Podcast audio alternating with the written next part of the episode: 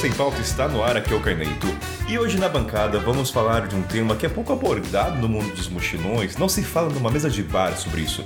Vamos falar das despedidas. Ah, pode ser de amor, pode ser despedida do gatinho, tantas coisas. Mas enfim, o pessoal pergunta, nossa, mas Kainan tem pauta para falar de despedida? Tem caldo para um caralho nesse programa aqui. E hoje na bancada, diretamente de São Caetano Alossô, ele que estão juntinhos aqui na minha frente. Bem-vindo, querido Richard de Oliveira e Lana Sanchez. Salve família! Estamos de volta aqui, direto da Terra da Garoa. E agora do lado ali, casalzinho e tudo. Casalzinho e tudo. Compartilhando fone de ouvido, que isso é muito é. amor com uma gravação. Eu ia é. falar outra coisa também, Carna, mas vou deixar assim. Compartilhando fone de ouvido. tô tentando entender a piada, desculpa, ainda tô processando. Vamos deixar assim. Deixa assim. Começa eu... com F e termina com idos. Idos. Ah, tá, entendi agora, entendi a piada. vou, vou, pôr uma risada forçada de fundo. E também tem que falar, antes de apresentar a pessoa ao meu lado, a pessoa deve saber, mas agora eu conheci a Lana e Richard Oliveira, então é diferente. Agora é uma relação agora de intimidade, não é mesmo? Conhecemos. Aliás, só um disclaimer, eu quero xingar o Richard aqui nesse programa. Minha batata fudeu muito, viu? Minha culpa. Consegui tirar o Kainan do sedentarismo aí, mostrar que podcast não é só ficar no sofá, né? Tem que bater canela. Obrigado pelas palavras que me tocam, Richard Oliveira. Estou muito emocionado. Mas agora ela é diretamente do meu lado, a, a cinco, um palmo da minha distância. Eu ia falar cangote, piadinha interna aqui. A gente, a gente, ó, esse vou, no grupo secreto do, do Telegram a gente vai falar por que dessa piadinha do cangote. Vou deixar esse disclaimer do cangote. Mas do, do lado do meu cangote aqui. Engasguei. Diretamente do lado do meu cangote. Bem-vinda, bem-vinda, Carol Yussi.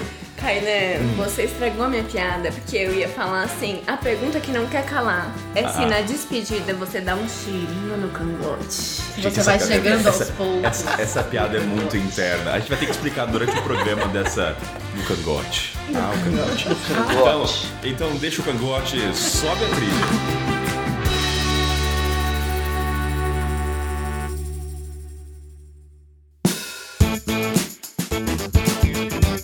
Saudações, mochileiros!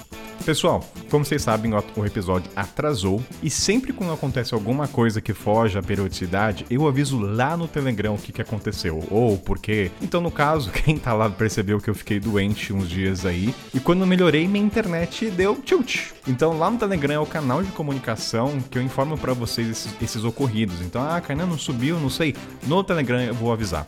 Então, lá é o canal assim entre eu e vocês para vocês saberem o que, que tá acontecendo, fechado? E o link do Telegram tá na descrição descrição dos episódios, é só clicar lá, maravilha? E já que estamos falando em Telegram, gente, já temos a data do encontro em São Paulo, na cidade de São Paulo. Ao que tudo indica, será lá no Centro Cultural Vergueiro, no dia 18. O dia 18 é fechado. Agora o local eu vou bater martelo, mas tudo isso eu vou alinhar no Telegram com vocês. E aí você tá, você tá o detalhes do horário, talvez um piquenique, a galera leva com quitute. Tudo isso eu vou alinhar no grupo com vocês, maravilha? Então se você tem interesse desse encontro em São Paulo, dia 18 de dezembro, fica de olho no Telegram, porque talvez nos, nos programas vai ser tardio demais, então lá é o canal mais rápido para informar as coisas ou qualquer mudança. E já que a gente tá falando de despedida, pode ser de amor, pode ser de comida e tantas outras coisas, quem sabe na hora de aposentar o seu velho equipamento, dar tchau pra ele e falar, já chega de você, está velho demais. E aí você, aquele zíper que você trava, aquela bermuda que não aguenta mais remendo, dá adeus, meu filho, tem hora que... Tem...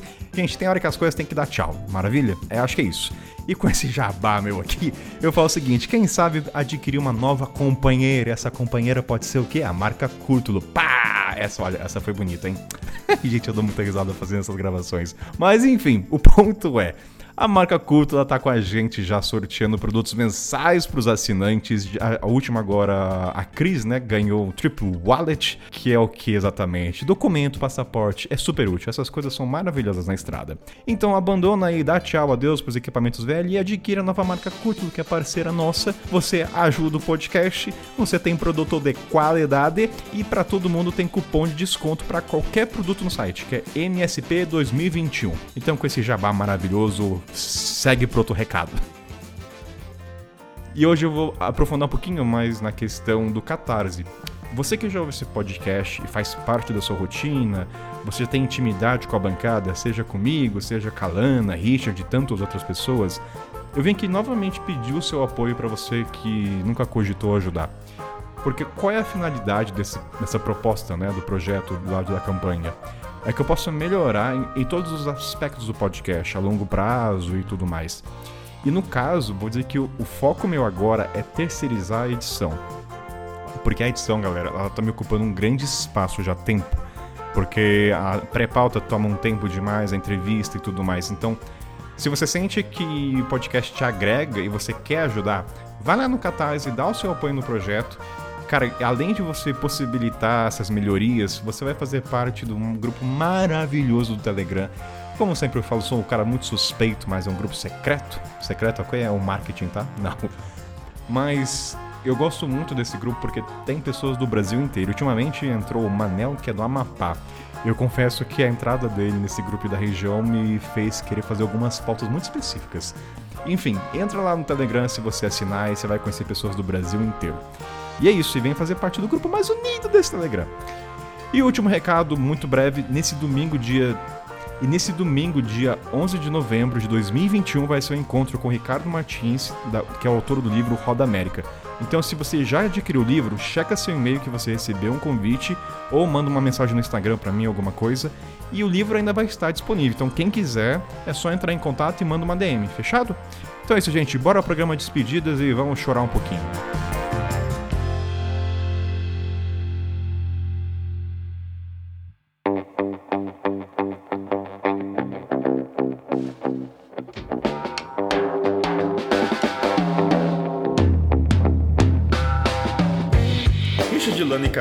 Começar esse programa, eu acho que quando a gente trata do tema despedida, muitas vezes a conotação ela tende a ser muito negativa no sentido tristeza, choro e tudo mais. Mas eu quero saber sobre o ponto de vista de vocês. Quando alguém fala despedida, o sentimento que lhe vem é felicidade, é tristeza, é agonia, é choro? Quais são as primeiras as palavras que representam essa palavra para cada um de vocês? Para mim, despedida me lembra fim. Então é fim de um ciclo, sabe? Assim, não quer dizer que é o fim daquela. que eu nunca mais vou ver aquela pessoa, mas a despedida é que eu estou encerrando um ciclo daquele momento. E não me traz tristeza, porque eu sei que vai ter algo novo começando, mas também não me traz alegria, porque querendo ou não, ainda é um tchau, né? Então não é, assim, não é feliz. Ah, cara, eu, eu, eu, eu sempre penso em um, em um sentimento imprevisível. Na real, eu vejo que tem momentos assim onde a despedida ela é muito legal, mas tem momentos onde ela é muito triste. É sempre uma roleta russa, assim, quando a gente fala de despedida. Então eu penso nesse sentimento imprevisível. Então acho que não,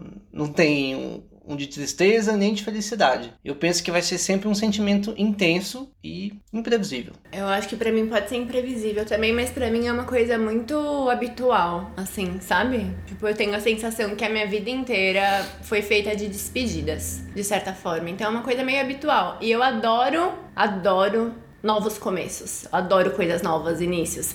Então a despedida também vem com essa empolgação do novo, sabe?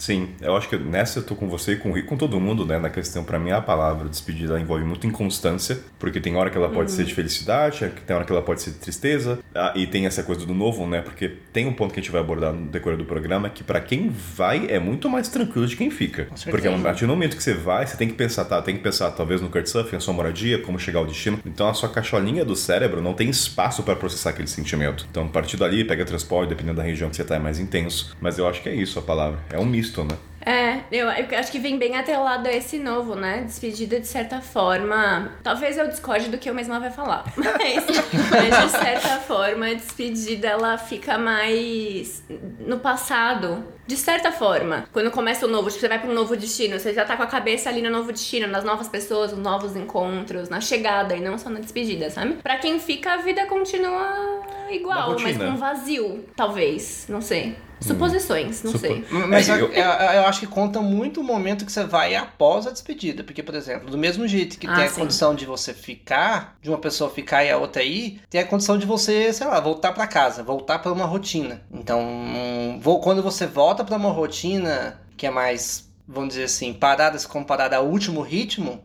é uma quebra muito grande. É uma. Eu acho que também. Fica uma despedida mais difícil. No meu caso, e no seu também, que a gente já conversou sobre isso, que é a despedida de um sonho. Que assim, o meu sonho é viajar à América Latina. Tá, eu cumpri isso. É um vazio que dá, é uma sensação. Assim, para mim, essa foi a pior despedida no sentido. Dor, né? Ruim. Desse aspecto. Eu acho que a gente pode até linkar já, Lana, com. A gente já introdutória, a despedida não, não necessariamente envolve pessoa física. Pode ser do espaço, pode ser de uma realidade. No caso, até tá na pauta, assim, a despedida do América 300 e cair na África como... Não sei se tinha... Até coloquei, não sei se vocês tinham um projeto, o nome de vocês, mas tinha Travessia Continente Africano e América 300. Quando houve o momento de pegar um avião do Cairo, que assim, encerrou um ciclo, foi um chororô que misericórdia. Nem filme de criança chorava tanto assim. Então eu imagino que o Rich também da América 300, quando foi o encerramento de um ciclo, ele chorou. Eu lembro até do vídeo, tava com a camisa do Flamengo, né? Então tem isso. Despedida não necessariamente é sobre a pessoa, né? Mas pode ser despedida. Por exemplo, uma coisa que a gente fala bastante, até na pauta, no grupo do Telegram, o pessoal falou a maior a despedida que eu tinha mais não mentira a saudade que eu mais tinha na estrada era da rotina então eu lembro que despedir da rotina era uma dor para mim. Quando eu tava num lugar e eu tinha uma rotina durante dois uhum. meses, era tchau rotina, tchau de poder é acordar. É o conforto, né?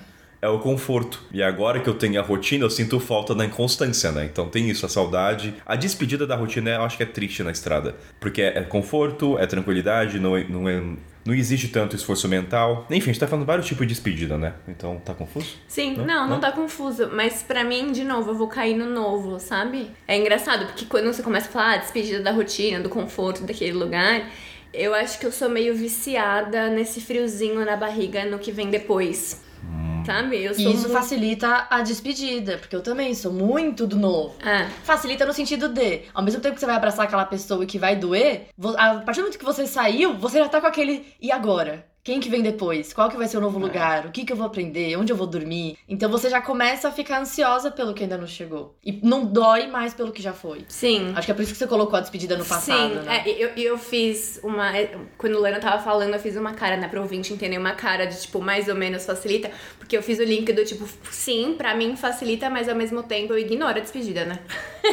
é tipo assim, eu fingi que não existe a despedida, porque eu já tô com a cabeça lá no próximo destino. Falaremos sobre coisa. essas pessoas. A gente tem que criar nesse programa, gente. Personas na despedida. Quem é você? Você é o Tomate que fugiu dessa bancada de, de momento? e que também foge das despedidas. É, pra dar o entender, o Tomate já tá nessa bancada. Iam ser cinco pessoas. Ele manda mensagem, Kainan, não vou. Fugiu. Fugiu do programa de despedida. Você é um... Não sabe lidar com despedidas. Não sabe claramente. lidar com despedidas. Fugiu Beijo, desse programa. Tomate. Beijo, Tomate, pra você. Beijo, Tomatinho. Super te entendo.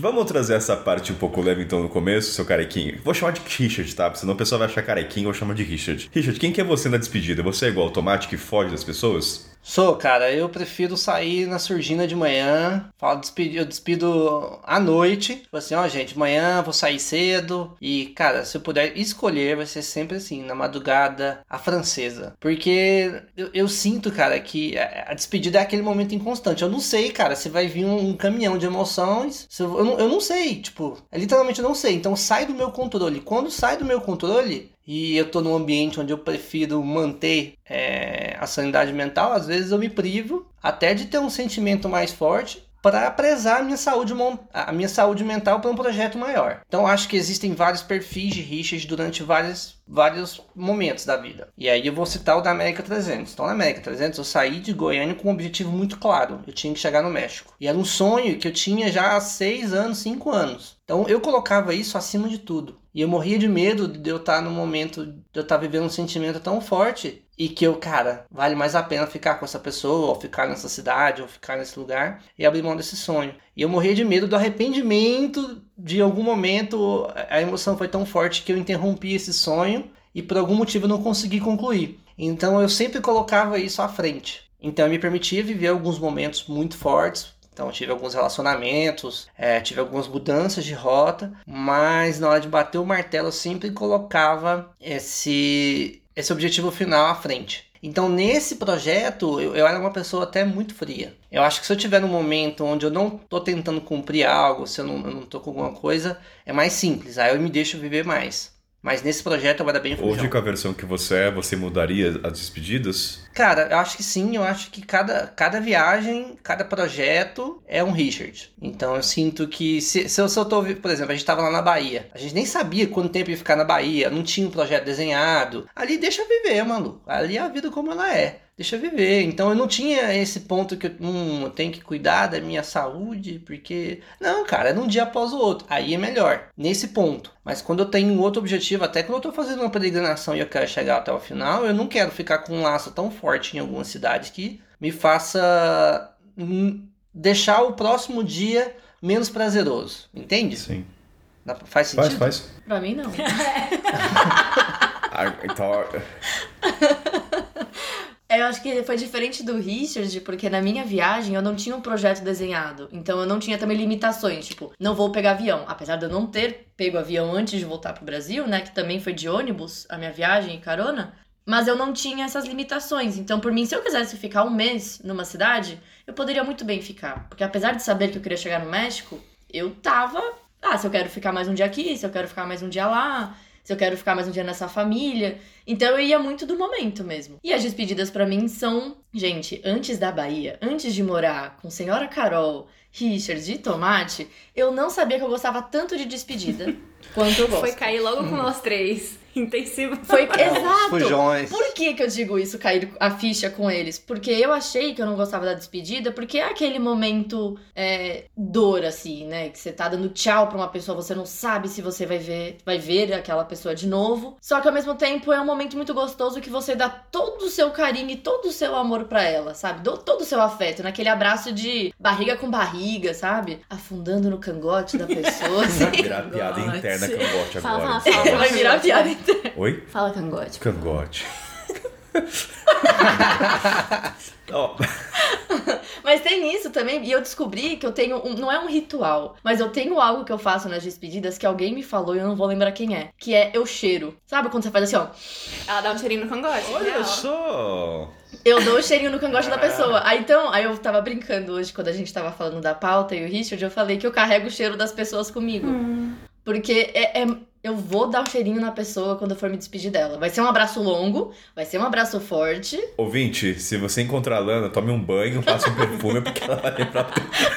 É, Se for catinguinha agora- também, agora tudo minha- bem, é seu cheiro. com a caatinga presente, né? Marcante, vai ser mais lembrado. Pergunta, pergunta íntima, qual é o cheiro do Richard na despedida, né? Porque é sempre andando. Depende. Depende, né? O, o cheiro do encontro dele lá na peregrinação, depois de 20 e poucos quilômetros andando, A blusa. tava marcante. Presença, Kainan. Cheiro forte. Interessa ser bom, porque. Caatinga az- azulada. E eu acho que eu também sou a pessoa que eu gosto de escrever, de deixar alguma coisa de presente na casa. E teve dois momentos de despedida em específico que eu fiz um, um caça ao tesouro na casa da A pessoa. Lana vai pro nível E muito foi um- extremo das coisas. É, mano, ela, ela, ela to- aquela situação que a gente quer só acabar logo, a Lana transforma no Disneylândia. Ela, Vira um evento, cara. Eu fico. Não, e eu o fico- Richard já passou por isso comigo, Eu- na casa da Gabriela. Eu entro na onda dela, cara, mas eu não consigo, velho, abraçar que nem ela. Eu fico sempre confuso. Confuso. Conheci uma menina mexicana em 2010 e eu fiquei na casa dela uns 10 dias lá na cidade do México. E quando eu fui me despedir, eu falei, eu quero deixar algumas coisas com ela, só que eu quero fazer disso um momento divertido. Eu não quero fazer um momento triste, pesado e tudo mais. E aí eu fiz um joguinho de, tipo, é, falar com ela, tipo, escrever mensagens pra ela, tipo, alguma memória que a gente teve juntas, ou algum elogio pra ela, algum agradecimento, só que espalhado pelo quarto dela. E no final é um colar que eu dei pra ela. Um ursinho de pelúcia que eu tinha comprado e uma nota de 20 reais convidando ela pra me visitar no Brasil. nota de 20, assim, E- eu não entendi a nota de 20. É porque eu só É. tinha uma nota de 20 reais na carteira. Não tinha muitas notas em real, né, comigo. Hoje eu não compro nem um saco de arroz. É, hoje ela, tadinha. Tristeza. Mas na época ainda dava um almocinho. E aí eu fiz esse jogo com ele e a gente fez o jogo pra Gabri juntos também. Que a É. gente ficou, assim, eu horas, participei. dias. E o Richard do tipo, pra quê, meu Deus? Não, não foi pra quê, mas eu falei assim, é, é muito intenso, é muito difícil. Não, e, e a cabeça tá pensando, que nem a Carol falou, do novo, do novo destino, talvez. Você não quer fazer um. Eu, assim, Lana, parabéns. Salva de palmas e fio de fundo pra Lana aí fazer o jogo. Porque. Não, a real, a real é que, tipo, pra, pra Lana é muito fácil. É muito simples pra ela. Então, até eu, quando eu tava escrevendo, eu- a, a gente dividiu, né? Algumas cartinhas ela escrevia, outras eu escrevia. O- A cartinha não, né? Tipo, o post-it da próxima dica. Pra mim era mais difícil, porque toda vez que eu tava lá, eu tava pensando nela de novo, né? Na Gabri, que é uma pessoa muito querida. E deixa a despedida mais. Ah, Intensa. Você realmente, você não tem como fugir de sentir. Pois é, muito difícil. É por isso que eu não fujo. Por isso você gosta, eu só né? sinto, eu só É. sinto. Gente, esse, esse é nosso namoro, gente. A Alana, a Alana me colocando em situações atípicas e muitas vezes desconfortáveis, na minha opinião, mas é isso aí. Vivendo e aprendendo. É hora de dar tchau. Tchau, pô. Juntando o que Richard e Lana falaram, as duas visões. Eu sou o Richard. Total, 100%, assim. E aí, foi até conversando na Bahia sobre isso, sobre esse tema, que eu me toquei disso. Que Richard falou uma coisa que é assim. Ele falou assim, cara, eu tinha um projeto em mente e eu não podia muito me apegar é, a cada cidade, porque senão eu não ia embora, né? Tipo, não desenvolvia esse apego emocional mesmo. Ele falou essa questão desse apego emocional, né? Tipo, criar relações, vínculos afetivos profundos, porque senão fica mais difícil a despedida. O que eu acho que acontece comigo muitas vezes é que, na verdade, eu fico evitando esse afeto enquanto eu estou, não na despedida, esquece a despedida. Tipo, enquanto eu fico com as pessoas, eu fico evitando esse afeto, carinho, demonstração de afeto, etc. Justamente com esse medo do apego, do envolvimento, de sentir emoções muito fortes depois, porque eu não quero. Eu não quero que seja difícil. Só que aí eu acho que isso deixa a despedida mais difícil, porque daí a despedida é, tipo, o único momento de demonstração de afeto. Eu passei um mês com você, Caí namorando. Imagina se eu não demonstro afeto nenhum dia. E aí o último dia vai ser. Aí vai ser pior ainda a despedida, vai ser mais Você difícil. tem que preparar o terreno. É, Lana, por exemplo, é uma pessoa que é muito carinhosa. E ela, ela sente as emoções ao longo. Então eu lembro que uma vez Lana falou assim: ah, é, acho que você falou até agora, não sei, né? Tipo, ah, o último abraço é o mais gostoso. Mas talvez ele seja o mais gostoso porque você já deu vários enquanto você tava lá, né? Tipo, eu não dei nenhum, mas tô mudando, tô melhorando nesse aspecto. Mas normalmente eu não sou assim. E aí a despedida, tipo, acho que eu fico segurando a emoção o tempo todo que eu venho, aí a despedida é um, tipo, um Aí de- balde aí de depois emoção, sabe? Eu não chorando dou no conta. ônibus. Aí eu choro escondida, eu sou a pessoa que chora escondida. Ah. Richard, ele entra no ônibus pra chorar, mas ele não chora na frente da pessoa. Eu faço live chorando, acho que já caiu por terra isso aí. né? Não, mas ainda você É mais fácil na internet do que na frente das pessoas, né? Aí é levar pra terapia também. Por que que no celular fica mais fácil? Não, é porque eu, eu hoje já uso a câmera como um momento de desabafo, né? Tem quatro anos já que, que eu uso e hoje eu já tenho um conforto com a câmera que ela até me. Você criou uma relação muito íntima com a câmera, né? Tenho, cara. Hoje em dia a câmera me conforta. Já teve momentos assim, cara, onde eu, eu e a Lana a gente tava lá em Lençóis. Eu tava passando por um momento muito difícil, lembrando meu pai, e eu precisava. E eu não sabia o que fazer. Não sabia o que fazer. E aí eu senti, mano, que eu precisava gravar um vídeo e jogar lá, e sei lá. E aquilo, mano, mudou, mudou, mudou. Era aquilo que eu precisava. Virou a Assim, chave. Virou a chave. A câmera, ela me dá um. Eu acho que tem. Por exemplo, quando você coloca numa rede social uma situação onde você passa por algo e você vê que outras pessoas também passaram por algo daquilo, é confortante. Então, quando você vê um feedback de outras pessoas no aspecto tamo junto, é confortante, começa por aí. E tem o fato, é, algumas pessoas usam escrever. Algumas pessoas vão é, recitar, sei lá, vai, vai colocar num poema tal. Eu, como vim da internet, desde o Mirk, eu sempre comecei a me expressar na internet e assim virou. Então hoje É isso. é, é isso. É, é meio atípico mesmo, eu sei, mas é, é bem real mesmo. Momento devaneios aqui, vai. A gente nem tá seguindo tanta pauta, mas tudo bem, tá ótimo essa conversa. Sem pauta, mochileiro sem pauta. Você já pensou em fazer despedidas gravando um vídeo, tipo. Tipo jogos mortais, não é jogos mortais, mas deixar uma câmera. Olá, sou o Richard, olha, eu sou ruim de despedida. Eu já gravei vídeo assim, mas não, não gravar um vídeo editado nem nada, né? Mas gravar um minutinho e mandar ali no WhatsApp. Qual foi a situação? Cara, eu, eu, eu tava em Bocas del Toro, eu tava indo pra rodoviária e eu vi alguma coisa. e Eu fiz grandes amigos assim lá, né? E eu vi um, um negócio na rodoviária que lembrava um- uma das meninas que, que tava junto com a gente lá, que era a Beck da Inglaterra. Aí a despedida foi meio rápido ali, aquela coisa, ai vambora, vambora, vambora. Aí chegou na rodoviária, eu vi, eu não lembro se era um ursinho, alguma coisa que lembrava muito ela. Aí eu peguei e gravei junto com o ursinho, assim, e fiz a despedida. E mandei. Ah, até que você não é insensível. É piada. Não, eles Foi- são foi mais fácil, Foi uma, foi uma piada. Ah, cê- Foi mais cê- É fácil. porque cês- eles preferem não sentir a, a, a emoção com a pessoa. Então eles sentem sozinhos depois da despedida. Tipo a Carol, que a gente foi, chorou na despedida, é só que ela entrou no táxi e foi chorando até o aeroporto.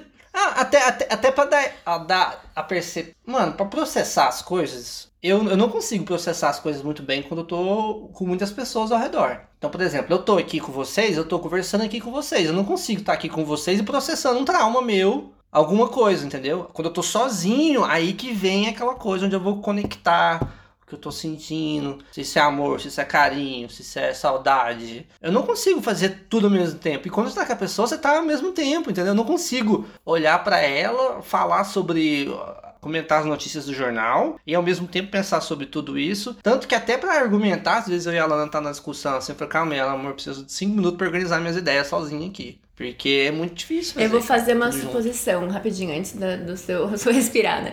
Não, só, pra- só pra complementar que você falou, seu insensível, eu sei que foi uma piada. Eu sei que foi uma piada. eu entendi isso. Mas a minha suposição é que eu, é o oposto. Na verdade, a gente sente tanto que a gente não dá conta. E a gente prefere não sentir. Eu sou assim, eu sinto que o Richard é assim um pouco também. Não é que ele é frio, não te acho frio, Richard. Mas é tipo, cara, eu vou sentir De tanto, eu vou sentir tanto, que, eu, que é isso, não quero. Deixa eu sair mais rapidinho que eu não vou sentir tudo isso. É, eu acho que é não saber lidar com a intensidade das emoções. É. Porque, assim, eu, eu, eu choro em 95% das minhas despedidas também. Que é muita emoção, é muito sentimento, é muita coisa passando pela nossa cabeça. Só que aí também tem um outro ponto, que é o quanto que você estar confortável em dar e receber afeto não é o estar confortável com a despedida. Porque eu tô muito confortável em dar e receber afeto, em pedir afeto às vezes. A Carol sabe, eu falava, Carol, pelo amor de Deus, um cafuné. Preciso de um abraço. Então, assim, eu estar confortável em dar e receber afeto é o confortável também com a despedida. Porque é o momento em que você tá abraçando a pessoa e dando tudo que você tem de sentimento pra ela e ela te dando todo aquele sentimento. Pô, é um tsunami. Sim. É uma onda na cabeça, assim. É hora de dar tchau. Tchau, pô. Tem uma frase que o pessoal fala e até critica quem fala, que é assim, ah, eu me acostumei a dar tchau. Aí, assim, vou trazer esse ponto. O que, que vocês... Não, não, calma aí. Antes de você ir pra esse ponto, eu gostaria muito de saber como que é o senhor Hum, Cainito se obrigada. despedindo, né? Porque já falamos Richard de Carol. fugir não, Lana, safado. né? A condução é minha. Né? A Ó o condu- fujão a condução é minha. Você só responde esse programa aqui. Responde, Cainito. Cara, eu não. Vai, vai ser sem vergonha, Lana. Era pra continuar, mas. Ah, eu na despedida não sou nível Richard de Carol e também não sou nível jogos, Lana. Não nesse nível. Mas uma coisa. Jogos. Gente, jogos é, foi tipo ponto- casos pontuais, tá? Não me espere receber na tua casa que eu vou ficar fazendo É. Gabriel, você é muito especial, tá? Foi por isso. Notas de 20 reais também. Não espere que ela vai deixar dinheiro na despedida.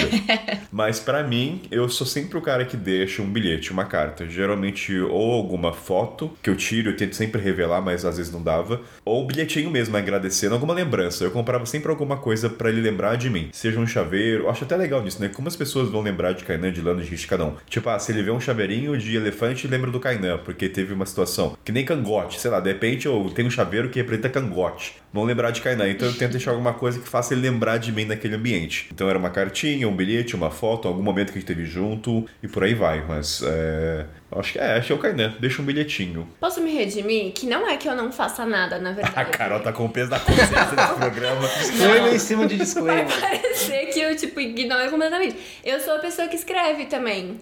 Eu normalmente deixo carta escondida, que a pessoa só vai ver depois de um tempo, porque eu prefiro, assim, que ela nem veja logo em seguida que eu saí, sabe? é a lógica Que ela veja. Não, detalhe, eu e Carol fizemos a mesma coisa uma com a outra e a gente só viu, tipo, três dias depois cada uma. Eu vi duas semanas Porque ela depois. deixou.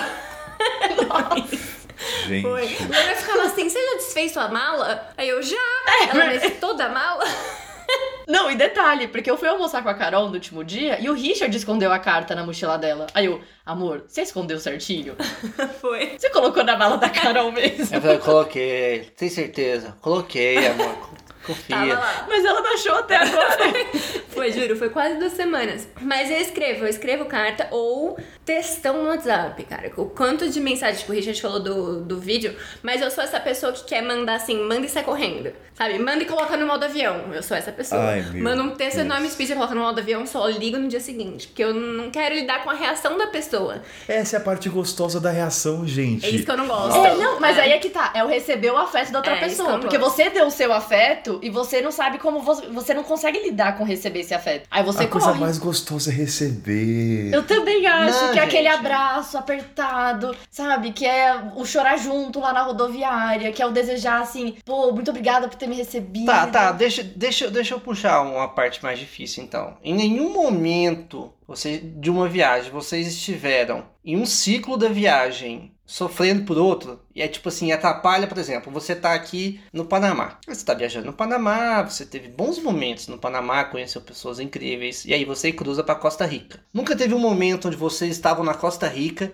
só que a sofrência pelo, por deixar o Panamá é tão grande que você não tava conseguindo vivenciar a Costa Rica? Eu. Esse é meu medo. Esse é, É. meu medo. Esse é o medo do Richard, mas eu acho que a partir do momento que eu me despeço, me despedindo mesmo, chorando com a pessoa, e entrando no ônibus e continuando a chorar, é uma forma de viver o luto daquela época, daquela fase, daquele grupo, daquela cidade. Porque eu acho que a gente também, assim, o viajante, como a gente já, o Carno mencionou, ah, já estou acostumada a dar tchau. Assim, é uma coisa que nós temos, vai fazer mais parte da nossa vida do que de outras pessoas, só que ao mesmo tempo a gente também tem que aprender a lidar com essas despedidas, porque é um luto necessário. O luto não é só de perda de vida, né? De você. É, falecimentos, mas também é de despedida de ciclos e despedida de momentos. Então precisa ter essa despedida. E pra mim é muito mais fácil encerrar uma despedida e não ficar vivendo ela nas próximas semanas se eu me despedir A dela. cura é mais rápida Se eu também, né? realmente chorar. É, é um band-aid, assim. Eu vou chorar tudo que eu tiver pra chorar agora. Sabe? Eu vou abraçar e eu vou fazer tudo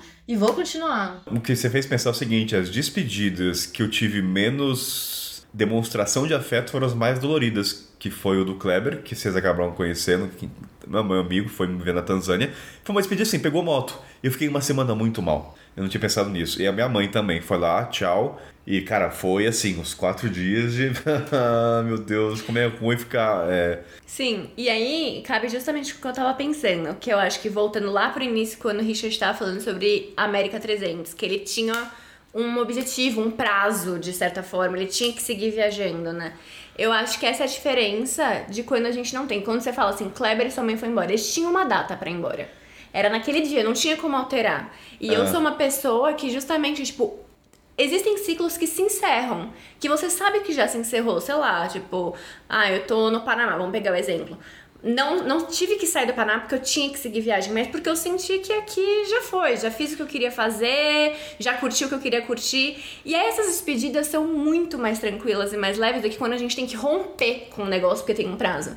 E aí você falou da tua mãe e do Kleber, não tinha como alterar a data, porque eles tinham que pegar um avião pra voltar pro Brasil, né? Tipo, as minhas despedidas também. A- a- acho que as mais difíceis, algumas das mais difíceis, envolveram um avião, que tinha data marcada, e foi do meu irmão e do Arthur, do meu amigo também, que foram, tipo, sei lá, eu tava no meio de super curtir eles e pá, E tem embora. ponto que a gente não fica lembrando que eles vão amanhã, né? A gente vai vivendo, né? Tipo, ah, amanhã você vai, mas é amanhã só. E a gente ficou nesse caso também, né? Não, foi, não fomos nós que partimos. É verdade. A gente ficou. É, é verdade, essa é, olha, não tinha pensado, que a gente falou, né? Quem fica é pior. Que merda, né? É, e, eu, e, e quando eu falo até da, da, da roleta russa, é que, tipo, na estrada são, são ciclos que não necessariamente você sabe o que, que vai acontecer. Então, por exemplo, vou dar um exemplo da América 300. Eu tava em Ilha Grande, fui pra lá pra ficar quatro noites, acabei ficando mais de semana lá. Conheci uma galera incrível, assim, tipo, parceiraça mesmo. Foi surreal, a gente, eu lembro, eu lembro da, da sensação de eu estar pegando aquela balsa, voltando ali pra Guaratiba, lá na pior, assim, na fossa já, despedindo a galera na rodoviária, aquele abraço apertado, e logo depois eu fui pra Floripa. E Floripa, cara, deu uma frente fria lá, um negócio doido, bicho, um, um frio do caralho, eu saí lá de Ilha Grande, cheio de amigos, pra ficar sozinho em Floripa, andando naquelas dunas geladas, sozinho, só eu e a fossa. Eu não tinha cabeça pra viver as oportunidades que Floripa tava me dando. Então, às vezes tinha uma pessoa que eu podia sentar ali, conversar e trocar uma ideia, só que eu tava tão ocupado com a minha fossa que eu não conseguia vivenciar a Floripa do jeito que eu gostaria. E o pior, no meu caso, o meu estado emocional, ele define o ritmo do meu trabalho. Uhum. Se eu tô cagado emocionalmente, eu não quero gravar, não quero ligar a câmera. Não tem saco pra falar com câmera. E aí fode todo o planejamento que eu queria, né? Que eu tava pensando em fazer um episódio por cidade, vamos dizer assim. Não pra dizer, ah, eu não vou chegar. Gente, Floripa foi uma bosta, então eu não quis gravar. Entendeu? Eu não me dava esse luxo. Principalmente no começo, que eu tava com muito foco. Então, sempre que eu passava por um momento assim, era um momento muito difícil pra mim, porque eu não conseguia curtir, eu não conseguia trabalhar, então eu não conseguia fazer nada do que eu mais gostava, porque eu sou apaixonado no meu trabalho. Então, quando eu tenho um dia ruim, assim, eu realmente sofro um pouco, assim. Pô, tô nesse lugar incrível aqui, quantas pessoas queriam estar aqui, quantas pessoas queriam estar vivendo isso aqui, eu tô aqui eu não consigo curtir. Então eu sinto um peso por isso. E aí, isso interfere na minha maneira de como lidar com tudo. Então, às vezes, eu dou aquela segurada, porque eu penso em dias como esse. Será que no próximo destino eu vou conhecer grandes amigos? Ou será que eu vou ficar sozinho na duna no gelo? Eu não vou saber, eu não sei. E aí eu fico sempre na dúvida. Porque se eu tiver bem, eu consigo curtir o gelo numa boa. Agora, se eu tiver mal, fica mais difícil. O programa tá, tá indo terapia, esse programa, hein? É. É, Tá. despedida. Eu acho que é bom que os quatro já se conhecem pessoalmente, que isso facilita até pra se abrir, pra trazer, pra também ficar desengavetando a caixa dos outros. Um cutuca o outro, né? Eu sei que não é isso, calma aí. Não é bem assim, não! É hora de dar tchau. Tchau, pô. Eu tenho uma dúvida, vocês acham que com o tempo na estrada a gente acaba se acostumando? E se, e se se acostuma, como vocês verbal... De que ações isso condiziria com esse acostumar? Porque assim, eu, Karina, falo por mim, de uma certa maneira eu me acostumei, mas eu não sei verbalizar. Eu não deixei de ser insensível, tá? Mas existe um... Eu acho que a cura é mais rápida. Eu acho que assim, ah, no dia seguinte já estou bem, entendeu? O luto é mais rápido, eu acho. Eu acho que esse é o me acostumar, entende? Não que vai mudar a minha demonstração de afeto ou eu, sei lá, vou escrever de maneira diferente. Não, é mais assim, no dia seguinte, a vida que segue. Eu acho que essa é a maneira do meu acostumar. Não sei se pra vocês. Eu tenho teorias. Teorias. Uma teoria que eu gosto de, de pensar é que vai muito do, do tipo de pessoa que você está convivendo. Na América Latina, durante a América 300, eu tinha um, um projeto que cabia muito hostel dentro do meu projeto. Então, a América 300 eu conseguia muito mais parcerias com hostels, então eu acabava vivendo muito mais o mundo de hostel. E o mundo de hostel, quem está vivendo mais na América Latina, viajando por lá, são os europeus. Então eu tinha um convívio quase. Eu tinha contato com as pessoas locais, claro. Mas as pessoas que iam comigo para uma cachoeira, para dar um rolê, para ter uma troca mais profunda, às vezes no pôr do sol, eram europeus. E eu, eu lembro que eu tive duas oportunidades assim, onde eu, eu, eu viajava com uma menina da Alemanha, a gente teve um relacionamento ali. E depois do relacionamento com ela, cara, eu fiquei bem mais frio. Bem mais frio. Porque eu olhava os latinos, assim, e eu já ficava, mano, essa galera tá muito muita emoção, assim, e eu já tava até esquecendo que eu era brasileiro. Porque você acaba agregando aquele modo de viver que é um modo mais sóbrio, um modo mais racional de lidar com as coisas. E, e isso vai entrar em você sem perceber. E aí eu só fui perceber quando eu fui receber o Rafael e o Molinar, os meus amigos lá na Colômbia, cara. Que eles vieram cheio de abraço. E aí eu olhava o Rafael vivendo a, a, a Colômbia, eu falei, mano de Deus, eu tô muito frio. Eu tô um alemãozão. E aí, então, é- esse tipo de coisa, vai, é, é uma mistura do que você vai convivendo. Então, por exemplo, se eu acho que se você estiver viajando com cinco amigos brasileiros durante isso, você vai ficar nesse ritmo aí, nossa, latino. Agora, se você conviver com quatro alemão, provavelmente você vai estar um pouco mais frio, um pouco mais na linha deles, entendeu? É um processo de adaptação às coisas que você vive durante o processo. Uma teoria minha. É, porque a, a despedida não é só sobre você, também é sobre o outro. Então, às vezes eu tô querendo dar um abraço na pessoa, só que a pessoa não se sente confortável em receber um abraço. Então, não é só como eu quero me despedir, é como a pessoa também tá confortável. Ah, mas daí. É, é, eu, eu, eu, por exemplo, eu morei três meses na França, né? Em, sei lá, algum tempo atrás, esse intercâmbio lá. E eu fiquei numa casa de uma mulher. Ela era lá professora de francês, lá fiquei na casa dela. Ela veio, ela veio se despedir de mim com um aperto de mão. Eu morei três meses na casa dela. Que E francês, não é alemão, né? Ela veio assim, ah, muito É. obrigada, boa viagem. Fim, acabou aí. E foi trabalhar. Exato.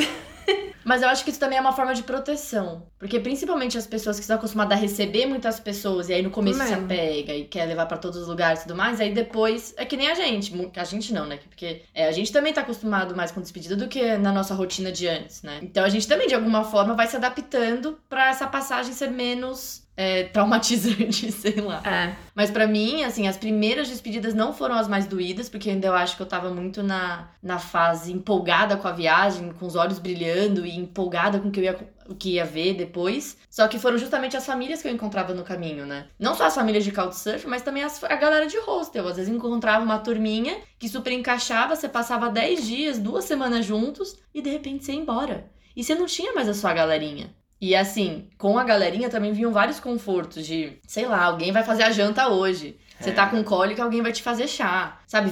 Vem os confortos também dessa dinâmica de grupo. E aí eu tenho uma pergunta também, acho que até linkada com o que o Richard falou, porque o quanto também que a gente é, não deixa de viver experiências intensas ou não se entrega para alguma, alguma vivência lá onde a gente tá, porque a gente também não quer que a despedida doa mais. Do tipo, às vezes você tá com uma galera no rosto, aí você fala, não, gente, eu não vou sair com vocês, eu não vou para tal, tal trilha com vocês, porque eu tenho que trabalhar. Tipo, você não tinha que trabalhar, mas você não tava querendo se apegar de novo a uma outra galera. É um recurso que eu uso com alguma frequência. Recurso ou fuga? Não, é porque, por exemplo, na América 300 eu, eu, eu produzia um nível muito grande de conteúdo. Eu produzia num ritmo muito maior do que o ritmo que eu editava. Então eu cheguei ao ponto de ter 40 vídeos na fila de edição. Então eu sempre ia ter trabalho, sempre. Sempre. Só que ao mesmo tempo eu sou meu próprio chefe. Então se eu quiser atrasar, foda-se. Não vai ter ninguém para me cobrar. Apesar de ter a galera lá que fala, ah, e aí, vai, cadê os vídeos e tal, mas não, não, não, é eu que dou o ritmo do meu trabalho, né? Então quando eu tava. Já aconteceu isso. Pô, tive um dia incrível com a galera, foi sensacional, mas eu sei que depois de amanhã eu vou vazar. Aí no dia seguinte, aí, Richard, vamos fazer o pôr do sol, pá. Falei, isso aqui tá ficando bom demais. Hoje não, moçada, tô cheio de trabalho aqui, ó a editar, já botava, já abria o notebook lá assim, colocava os fones, vai lá, viu? Foi bom, tchau, tchau, obrigado. Então você tinha, eu tinha esse recurso, né? Eu tenho uma pergunta para vocês, assim, do, do, do que eu conheço vocês, eu acho que também tem uma diferença do que é a viagem para cada um de nós. Tipo, o que é que importa? Do que é feita a viagem? Para que é que a gente tá viajando? Sabe? Assim. E aí, corrija-me se eu estiver errada, tá? Mas eu tenho a impressão que Lana e Kainan são muito sobre as pessoas. Que Lana é justamente a pessoa que gosta de entrevistar, de conhecer a galera local, etc. Kainan também. E Richard. Jornalistas, não é mesmo, Brasil? High five é E Richard é muito sobre a paisagem, né? A natureza. A natureza. É, as experiências. Não sei, eu acho, né? Do que a gente já conversou. Não sei se eu tô errada. Não, tá certo. É, é por exemplo, eu quando. Se eu for, vou, vou escolher um novo destino. Eu não tenho, eu não vou procurar a, a dona Ilza que vai receber fulano lá. Eu não vou procurar isso. Vou procurar a paisagem que eu quero fotografar e isso é o extra que acontece que sempre me surpreende. Essa parte boa, porque esse é sempre o, a cereja do bolo. Mas eu não consigo colocar isso como objetivo. Ah, eu vou para Minas Gerais procurar entrevistar as, as senhorinhas que recebem caminhantes lá. Não tem esse objetivo. O objetivo não é esse. Só que enquanto eu estou procurando as paisagens, eu preciso achar um lugar para dormir. E aí tem sempre, sempre vai ter surpresa. pessoas, né? Na verdade, as pessoas estão lá, É. você escolhendo isso ou não. No final é por pessoas. Sim. No final, por exemplo, o- que marca são as pessoas. os lugares que eu mais tenho boas memórias, os lugares que eu mais tenho saudade, que eu mais olho com esse brilho no olho, as pessoas foram fundamentais. Uhum. Mas elas nunca, no, no meu ponto de vista, aliás, no meu trabalho, a maneira como eu conduzo o meu trabalho, o que eu vou buscar é, é a paisagem, entendeu? E aí isso faz parte da vivência do, do todo. É a junção disso Tá tudo. curioso, as duas pessoas, entre aspas, sensíveis são as que estão mais falando aqui hoje, né? Acho que a gente tem pouco pra falar, pouco desabafar sobre isso. É só- É só uma análise, né? Porque eu a Lana deveria ser os mais. que Mas vocês dois estão. Eu tô adorando. Só um disclaimer aqui, meu. Desculpa ter cortado. Imagina. Ah, eu vim do processo muito introspectivo, né? Então eu tô com muita coisa pra. Eu tive bastante tempo pra organizar algumas ideias na minha cabeça. Então as coisas estão mais claras hoje. Mas agora eu tenho uma pergunta pro Richard, porque nós estamos viajando juntos. Eu sou a pessoa que, assim, eu não planejo, ah, eu vou pra tal país e eu vou encontrar tal pessoa. Mas são, eu estou aberta, por exemplo, a chegar num restaurante e falar com a pessoa, posso sentar pra almoçar com você? Tipo, ao invés de sentar numa mesa sozinha, eu vou preferir almoçar com alguém que tá ali almoçando também. E eu me dou muito pras pessoas que a gente se encontra, que a gente se encontra não, que a gente, os dois juntos encontram na estrada. Hum. E como é que você se sente nesse sentido? Porque eu sou a pessoa que vai se doar para as histórias e pra tudo e que vai querer a despedida e que não vai te deixar fugir da despedida, porque eu não, eu quero me despedir. Eu sei. Eu falo, cara, a vida inteira eu falo assim, amo a Lana de paixão, mas essa é uma parte. Mas tem um. É uma, par, é uma parte. Eu falo assim, ó. Eu, eu já falei pra ela, é desconfortável te namorar nesse ponto. Porque a Lana tá sempre abrindo caixinha minha, cara. A Lana é tipo. Mano, eu tô num momento lá onde eu não tô em condições de fazer uma terapia, a Lana puxa uma terapia. entendeu? Então é Não, desconfortável. mas é uma despedida que eu tô puxando. Tipo lá na casa da Bahia, com a Andréia, com a Maria, com o Zé, com a Estrela, com a Ju. Amor, quando você fala assim, pausa, você olha no fundo do meu olho, mas o que, que você tá sentindo? Isso aí é super desconfortável. Entenda. Entenda. Confortável é você fechar a conta e ir embora. Tchau, gente. Próximo Não. dia, entendeu? Você não- Pensar sobre o que você sente, naturalmente é Eu desconfortável. te entendo, Richard. É- Muito. É que pra mim, nossa, então, viver comigo é desconfortável, tá, gente? Vamos lembrar disso antes de me convidar pra É, não, eu tô, eu tô, eu, eu tô, eu tô junto com você, mas eu, eu sei, eu sei que essa é um ponto difícil, mas já foi mais difícil. Hoje em dia eu consigo, mas é, mas eu sinto, até quando, até quando era mais difícil, eu falei, bom, isso é uma coisa que acontece, é desconfortável, mas eu sei que existem grandes benefícios a longo prazo. Então, tem coisa que você tem que encarar, você tem que ser, ser adulto, entendeu? Não dá pra ser fujão a vida inteira. Porque eu sei que isso tem um aspecto positivo. Mano, pra mim, hoje, tanto que é bom, eu consigo me expressar mais, consigo escrever mais. A Lana influenciou muito nisso. Então, eu sei que é desconfortável, mas tamo junto. É isso aí. Deixa, eu- deixa eu linkar isso até com despedida, voltar um pouco pro tema da despedida. Vocês são um casal na estrada, as pessoas os veem como casal. certo. Então vocês estiveram na Bahia, assim, com Bruxatiba e tudo mais, conheceram várias pessoas no supermercado. Acho que houve despedida, certo? Em algum Por momento. que o supermercado especificamente? Sim. É, zé, Não, porque, porque geralmente cidade pequena. Não, mas pior que teve uma despedida de supermercado. É o caso do. É, o, É, porque, é porque supermercado, cidade gata. pequena. é que anotou a É que eu pensei no seguinte: supermercado em cidades pequenas, você cria uma relação com Ela é a uma pessoa. pessoa que me alimenta, né? Também um é recorrente, mas o ponto é assim. Não, não, detalhe, é a única interação que você tem com a pessoa na cidade, porque estamos numa pandemia. É, então a única coisa que você faz é, É, ir foi, ao foi um mercado. exemplo aleatório. O que, o que eu quero dizer é o seguinte: vocês vão lá despedir, aí vocês dois estão juntos. A Lana é super emotiva. O quanto o Richard se sente pressionado também a dar aquele abraço que ele não daria porque a Lana foi toda emotiva. Não, eu não, eu não me sinto pressionado, cara. Eu, eu, eu- eu sou eu mesmo e é isso aí. É, o abraço dele vai ser mais curto que o meu. É, o meu vai ser mais curto, às vezes a Lana vai fazer cartinha e tudo, e eu vou fazer do meu jeito. Não, acho que eu já tô velho demais pra seguir os outros. Mas é curioso, porque, por exemplo, lá na Bahia, nós tivemos duas grandes despedidas. Um foi a Nika, que é a gatinha que a gente adotou, que era uma gatinha do meio do mato, filhote. E aí que a gente foi doar ela pra uma família lá da cidade, porque ela ainda era filhote, então ia ser fácil de acostumar. Só que no que eu doei essa gatinha, eu fiquei três dias de cama. Assim, Fossa, fossa. a f- fossas bruta mesmo, sabe? Vai ser uma música do Blue Marrone ambulante.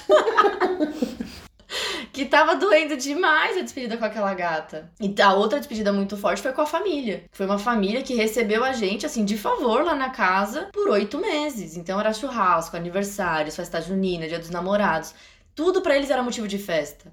Então foi uma, uma relação muito intensa que a gente criou com eles. E aí, e pra despedir, como é que você faz? E aí a gente despediu, e aí o Zé, que é o, o, o mais velho, né, lá da casa, o vô, ele foi o único a levar a gente até a rodoviária. E aí teve chororô lá na casa, todo mundo se despedindo. No que a gente entrou no carro e chegou na rodoviária, o Zé começou a chorar. Gente, como que. Aí, aí eu não dei. Aí os dois começaram a chorar junto. Porque. E foi uma despedida muito intensa, assim, da gente entrar na rodoviária e aquele medo, sabe? Do tipo, e agora? A gente tava em segurança aqui com eles, a gente tinha o acolhimento deles, a gente tinha tudo com eles, no sentido de amor, de carinho, afeto, de base, de apoio, sabe? Do nada você tá pegando ônibus na pandemia, em sei é, lá pra onde. a incerteza e máscara 24 horas lá dentro do ônibus. Aí a gente tá dentro do ônibus, para numa, numa cidade, lembra? Teve uma parada o ônibus, quem entra na, no ônibus, Ai, meu Deus, nossa, isso foi difícil demais. porque a, a dona lá do lado da pousada, ela morava numa outra cidade, mais pra frente de Lençóis. Ah. Então, no que o ônibus parou nessa cidade, como ponto de apoio mesmo, desce e sobe pessoas, ela entrou no ônibus pra se despedir da gente pela segunda vez. Nossa, eu fiquei extremamente confuso. E levou chocolate pra gente. Ela e os filhos dela lá entraram no ônibus. E eu assim, aí eu comecei a chorar de novo. E foi uma despedida super rápida, né? Uma de despedida que foi É, um, duas um vezes. segundo round inesperado. Foi duas despedidas com ela. Então, assim, e, e foi muito doloroso. E aí, no que ela saiu, aí eu olhei pro Richard, abracei ele e comecei a chorar de novo. Falei, mas eu já tinha me despedido, tá doendo É. de novo. Foi, nossa, foi, foi. Mas aí, por exemplo, nesse, nesse processo, eu já tava assimilando, assim, e a Lana, vá, e eu. Eu acho assim, ô Kainan, o fato da Lana ser mais intensa, não, eu não me sinto pressionado, não. Eu, eu já sei que é o jeito dela, e assim, eu acho que a gente só. As pessoas entendem a gente, apesar da gente ser um casal, as pessoas entendem que nós somos diferentes. Só de olhar pra duas pessoas. Só de olhar pra gente. Você sabe, o abraço da Lana vai ser mais forte que o meu. A não ser que seja, sei lá, alguém que eu, eu preciso de mais tempo. Sabe? Eu sou uma pessoa que eu preciso, às vezes, de um vínculo, mais tempo.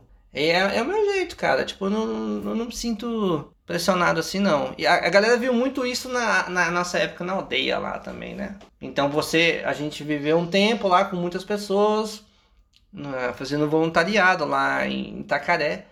E eu, e, eu, e eu, Alana, apesar de ser um casal, a gente tinha uns grupinhos diferentes, assim, sabe? Não, não é apesar de ser um casal, nós É. somos duas pessoas com personalidades diferentes, a gente não concorda em tudo. É. A, a gente não formou uma unidade, de Não, repente. não. Nós Mas- somos ainda duas pessoas. Sim, mas, porém, contudo, é... porque poderia.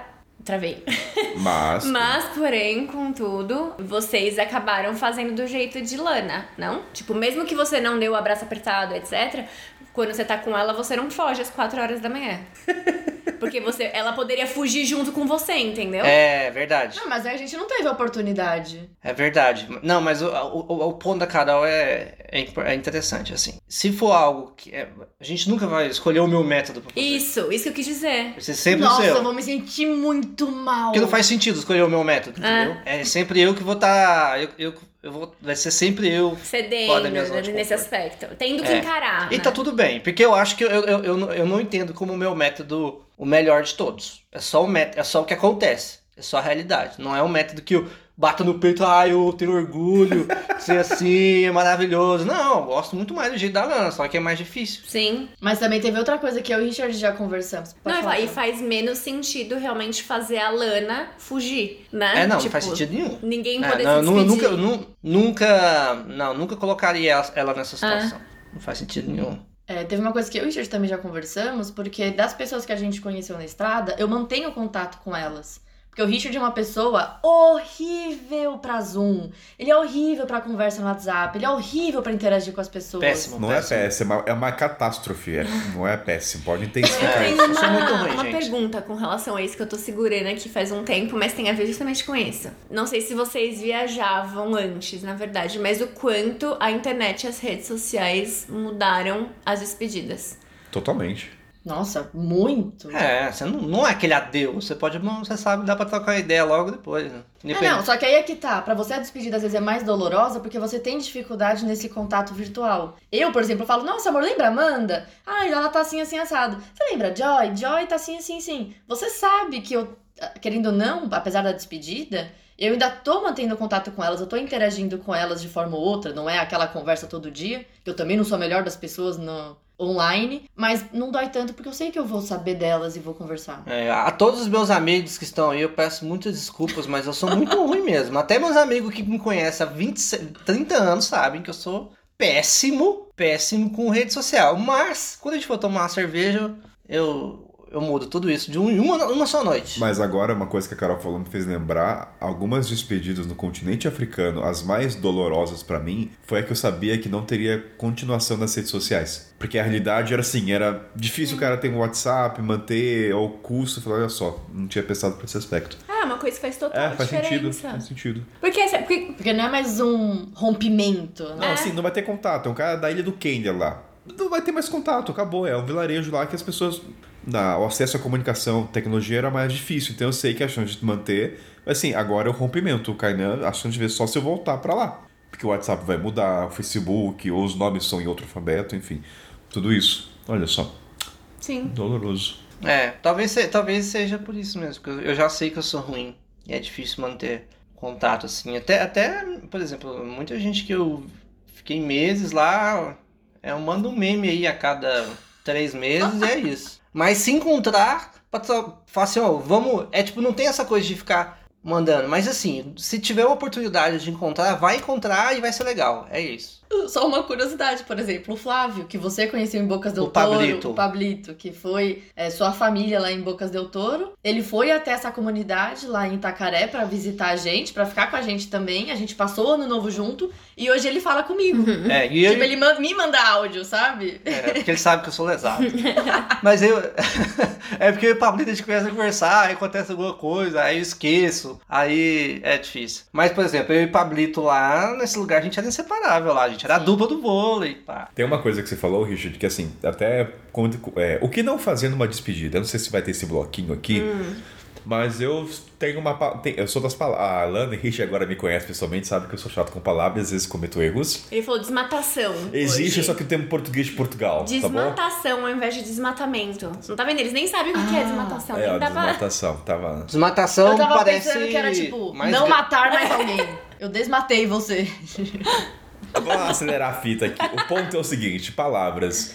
Cara, evite falar. Ah, isso é minha visão, né? Não fale, mas adeus pra mim é muito forte. Quando alguém fala adeus. Eu falo assim, as- é, até breve, até daqui a pouco a gente se vê, porque é pra me amenizar, amenizar pra mim a dor. Se alguém fala adeus pra mim, é tipo morte. É tipo rompimento, adeus. Nossa. Ah, pra Kainan, né? Eu tô falando assim, eu, eu não gosto de ouvir adeus. Tanto que uma vez o William, o William que tá no grupo do Telegram, falou assim, Kainan, adeus. Eu falei, nossa, William, adeus é muito pesado pra mim, cara. Pra uma conversa de Telegram normal, fala adeus não. Fala até breve, enfim. Não sei se tem alguma coisa que vocês falariam, não faça. Não fuja às quatro da manhã. Não seja uma versão do tomate da vida. O tomate vai ter que vir depois nesse podcast falar por que disso. Fazer o disclaimer Vai fazer dele. Pra disclaimer. gravar um áudio. Ou eu pego o áudio dele separado e eu coloco isso aqui depois, pra ele explicar. Ó, ele precisa contar a história de quando ele fugiu da casa da própria namorada. Na época não era namorado. Ele, eu sabe, ele tá defendendo o tomate, que o tomate falaria isso. Aí, é um- uma cerveja depois de tomate. O Mas- que não Ó, fazer. eu, É, o que não. eu não gosto também da palavra adeus, só que adeus tem a. a, a... Aí, você não gosta de palavras? Vamos pra etimologia da palavra. Adeus, você está indo com Deus, então é adeus. Tipo, você não está mais comigo. Então, mas tem uma conotação de divino, morte, passagem. Mente de morte. Você não fala Fique com Deus te abençoe, vá com Deus. É. É, tá bom, tá bom, tá bom. Assim, não, é que eu entendo que mudou um pouco, assim, o que a palavra foi criado hoje não é mais o que a gente usa, porque a gente realmente usa pra uma despedida de não vou mais te ver. Sabe o que eu lembrei? Eu tinha Nossa. esquecido disso. Você tinha me perguntado hoje de manhã, eu não lembrava. Por exemplo, em Gana, em- no idioma Chuica mais falado, eles normalmente falam Konabá, que é vá, mas volte. Essa é a forma como eles se despedem. Ao invés de, tipo, vá com Deus, eles Eu falam gosto. vá, mas volte. Engraçado, né? Eu Gostei. tinha esquecido disso, acabei de lembrar. Fofo. Pro- Poético. Ô, Kainan, pra esse podcast ir pro ar, eu só vou ter uma exigência. Meu Deus. Vai ter que ter aquela música, acho que era o Chitãozinho Chororó. Não aprendi a dizer adeus, mas tenho que Não, aceitar a gente, que amores vêm vão. direitos autorais. Você pode, a gente Não pode cantar de depois. e Vai virar vinheta, Vai virar vinheta. esse canto dele. No, no final a gente canta. não, no final a gente canta e eu ponho uma- um efeito de fundo, porque direitos autorais eu me volto nisso. Mas pode. Nada, bota rapidinho. Pega um cover lá, dá um Dá jeito. Um, Nelson, né, Nelson, vai, joga no vida de mochila sem ser sem cover, quero ver se é só rapidinho. Vai lá, faz lá no canal. Não, eu tô pagando um artlist lá, inclusive tá caro, hein? 1.600 por ano. Eita. Mas ó, vol- voltando do que não fazer, vai. Tá, tá falando, gostei desse vá mais volte, eu acho Eu achei bonito. fofo, é. Vou agregar. Ah, e tem uma coisa que eu não gosto, mas é necessário muitas vezes na estrada, que é se despedir antes, antes de dormir. Tipo, Ah, eu eu vou dormir na também. casa da pessoa, só que eu tenho que me despedir dela à noite, porque eu vou acordar muito cedo, ou ela vai acordar muito cedo, não sei. Mas, ai, é tão difícil. Porque Esse- você ainda vai dormir lá. Isso é o by the book. é, o, é, o, é o que eu faço. Mas você avisa, Richard, porque quando eu fazia isso, eu nem avisava. Quer dizer, claro, se eu estiver num couchsurfing, sim, né?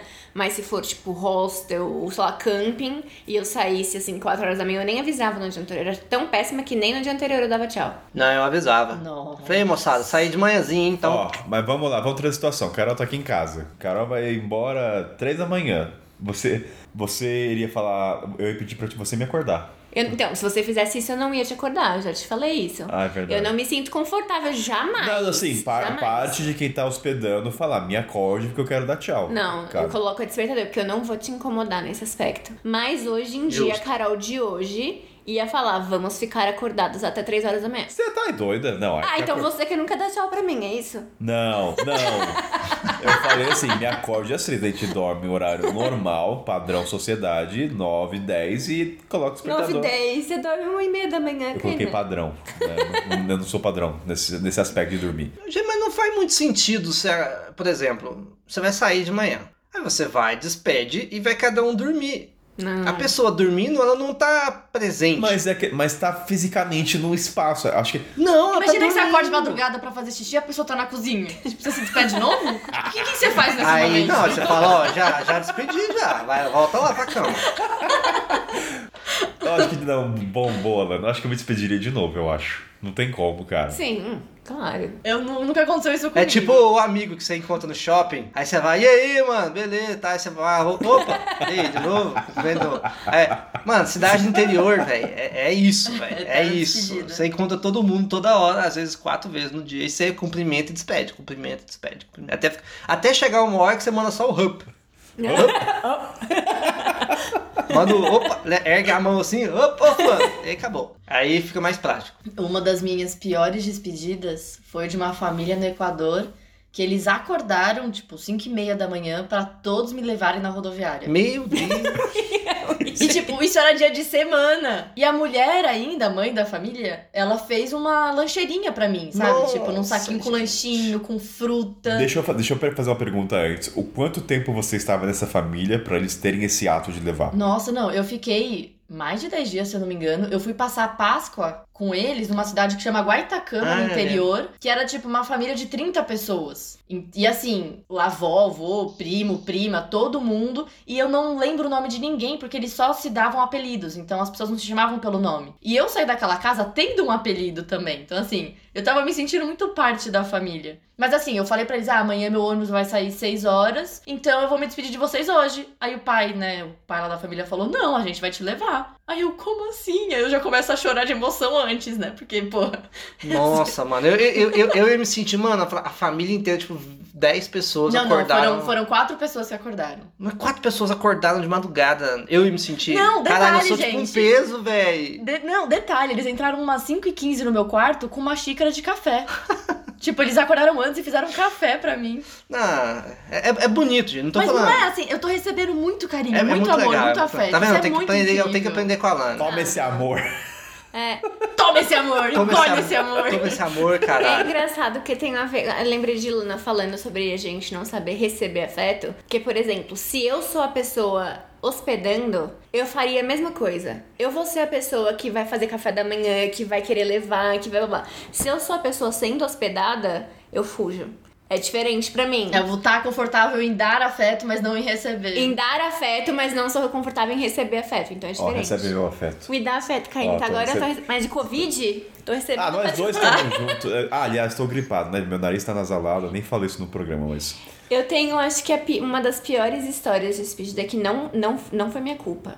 Mas de alguém se despedindo de mim, do que não fazer, já que estamos falando do que não fazer Olha, bomba, bomba. Corte, ô Richard, corte do podcast. O que não fazer? Vai. Manda, Carol. É, juro, a pior pessoa, pior que a gente, Richard. Uma pessoa uma vez resolveu brigar comigo pra facilitar a nossa despedida. E aí estamos falando de uma despedida amorosa, né? Vamos deixar claro, romântica. Momento amoroso. Vai, vamos lá. É, tipo, uma pessoa com quem eu me relacionei, que a gente tava junto há um certo tempo, e aí chegou o dia que eu ia embora, e ele resolveu literalmente cagar, assim, fazer as piores coisas que ele poderia fazer de manhã, porque justamente ele sabia que a gente não ia conseguir lidar bem com a despedida, e pra ele foi muito mais fácil a gente brigar e sair brigado do que ficar emotivo. Esse é outro Melhor nível. lidar com a raiva do que lidar Fala, com o amor. O meu eu de 14 anos entende. Nossa, amor. O meu eu de 14 anos é, faz sentido fazer isso. É muito mais fácil se eu tiver puto. É, é isso. Quero sentir raiva Ah. pra não sentir tristeza. Era tipo isso. É, eu não tenho, eu não tenho saudade de quem eu tô com raiva. Não, abate Con- a, con- depois. é que a conta, não, a conta do jovem é É, essa. mas bate depois, não adianta nada. Que foi o que aconteceu com ele. Passou 12 É. horas. ah, Eu fui chorando o caminho inteiro na mesa. Mas ele não. Então, gente, o que não fazer? Isso parece meio óbvio. Mas é bom deixar essa dica. É óbvio. Não briguem. Não parece, é óbvio. É muito óbvio, mas aconteceu comigo. O cara não tinha 14 anos, o cara tinha 31 anos. É, é, no meu caso eu tinha 14. Eu tava aprendendo a viver. Imaturidade, pá. Depois a vida bateu nas costas e aí. Mas ó, eu e Richard tivemos uma despedida, porque a gente já terminou. A gente teve uma, um rompimento da relação. E como é que foi a despedida, amor? Nossa, foi. Era mais ou menos assim, né? Eu e a Lana a gente ficou de uns seis meses fazendo test drive. Nossa, que horror essa palavra. É, ué. A gente, ficou a gente ficava, ficava junto, aí ficava, Viajou junto, viajou morou junto, junto. morou junto, pra ver como é que ia ser. Porque imagina, a gente tem individualidade muito forte, né? Então, pra, a gente tinha um medo de perder isso por conta da vida como um todo, né? Então a gente tinha que ter mais paciência na hora de entrar no relacionamento. Só que chegou um ponto onde eu já tava, ó, daqui, daqui eu não passo. e a Lana não sabia o que- direito o que queria ainda. Então a gente rompeu. Não, mas calma. A gente rompeu. Aí eu fui lá. A, na a, casa- Lan- a Lana rompeu. Deixa bom. bem claro. Eu fui até São Paulo, na casa de um amigo dele, que às vezes a gente ficava lá em São Paulo. E aí eu rompi com ele. Só que eu ainda passei a noite lá. Terrível. Terrível. E pra mim isso era tipo. Rompeu, vai embora. Não, pra mim isso é do tipo assim, enquanto a gente puder estar junto, vamos estar junto. Tipo, vamos curtir o que a gente tem pra curtir agora, sabe? Vamos continuar. E pro Richard não. Então, enquanto enquanto eu estava rompendo com ele, ele estava no celular comprando passagem para Paraty. Pro dia seguinte. Pro dia. Pras Não, horas seguintes. Pras horas, tipo, era 12 horas depois. Ela falou assim: não, não vai dar certo. Falei, É isso, é isso. Tem alguma coisa que dá pra gente fazer? Não, então. Tchau. É Adeus. isso aí, vou pegar o celular. Aí ela. Adeus. Tá, então vamos curtir os últimos momentos. Aham, aham. Rolando lá, ClickBus, pá, ó. Ué, isso, isso foi muito real, assim. Comprei, comprei. Não, mas piora, porque a gente tava, passou a noite junto, aí no dia seguinte, a gente- os dois foram pro metrô. Nossa, os- isso, né? Tinha isso ainda, né? A gente, tá, dormiu junto, aí eu tinha que ir pra rodoviária. E eu também tinha que ir pra. Não, pra rodoviária não. Eu tinha que ir pro metrô, só que era a mesma estação e a mesma direção do metrô. E o Richard extremamente desconfortável todo o caminho. Extremamente, tipo, quieto, calado, sabe? Tipo, andando de mão dada comigo. Eu falei, cara, a gente já rompeu, velho. Já rompeu, velho. Não dá lá. Nossa, terrível. E aí, quando que a gente chegou no metrô, na linha, aí ele tava super desconfortável. Eu falei, você quer entrar no primeiro? E eu espero passar e depois eu entro no próximo? Aí ele falou sim, mas tipo, eu tinha falado brincando, não tinha falado sim. sério. Eu falei, ó, eu falei assim, ah, eu devia ter respondido, óbvio. Chega de sofrer. Mas aí a gente pensou em outra coisa também, porque como eu tinha terminado, pra mim é mais confortável. Você tinha tido Porque tempo eu já- pra pensar sobre isso, né? Eu pensei e tava, querendo ou não, abre aspas aqui, no meu controle. Sim. Sim. Quando Não, e quer, dois outra. não vão. Fiquei seis meses em São Paulo, cara. Nem de São Paulo eu gosto, velho. Tá louco. Eu falei, eu vou é pra praia, velho. Vou viver a Só vida. beijar essa boquinha aqui. É. Mo. Mas esse momento. Ai, cara. Mo, mo, Ó, eu vou puxar, eu vou, eu vou puxar de novo pra pauta, senão a gente vai pra PQP. Questão de despedidas amorosas. Eu quero histórias de vocês, como foram os momentos de. Porque eu- uma coisa que me veio à cabeça é: existe uma fagulha de esperança quando você despede de um amor na estrada, pensando, ah, será que pode ser esposa ou esposo ou algum relacionamento futuro? Ou você já corta o cordão umbilical e fala, isso aqui foi na estrada, acabou, a vida que segue? Eu quero perguntar as histórias de amores nas despedidas e o que passa na cabeça de vocês quando é amor. Cada caso é um caso. Cada caso é um caso, Então, né? aqui é pra contar o caso agora, esse é o momento. Por exemplo, eu teve um caso é, no Equador onde eu tava namorando, vamos dizer assim, com uma francesa. E ela morava em Quito. É, eu, tava, eu tava de passagem. E aí tava bacana e tal. E ela falou: ó, fica aí. Ela falou, fica mais um tempo. Eu fiquei mais um tempo. Ah, Ela morava, Deixei ela morava isso? Ela Ah, morava em Quito. Eu fiquei mais um tempo. Sei lá, me dei mais três semanas lá pra curtir. Bastante. Dei as três semanas, curti. É, pra, pra gente que é viajante, né? E tipo, naquela época eu não costumava ficar tanto tempo em uma cidade só, por exemplo. Então eu fiquei bastante tempo lá em Quito, fiquei com ela. E aí, passou as três semanas, eu falei, ah, agora é hora de ir de vez. Ela falou, não, fica aí de vez. Eu falei, é. Aí bateu a América 300. Eu falei, cara, eu tava gostando dela, só que eu falei, meu sonho é maior, meu projeto é maior. E aí coloquei na frente, fechei a conta, ela ficou e eu vazei. Então foi bem difícil pra ela, porque ela ficou na rotina.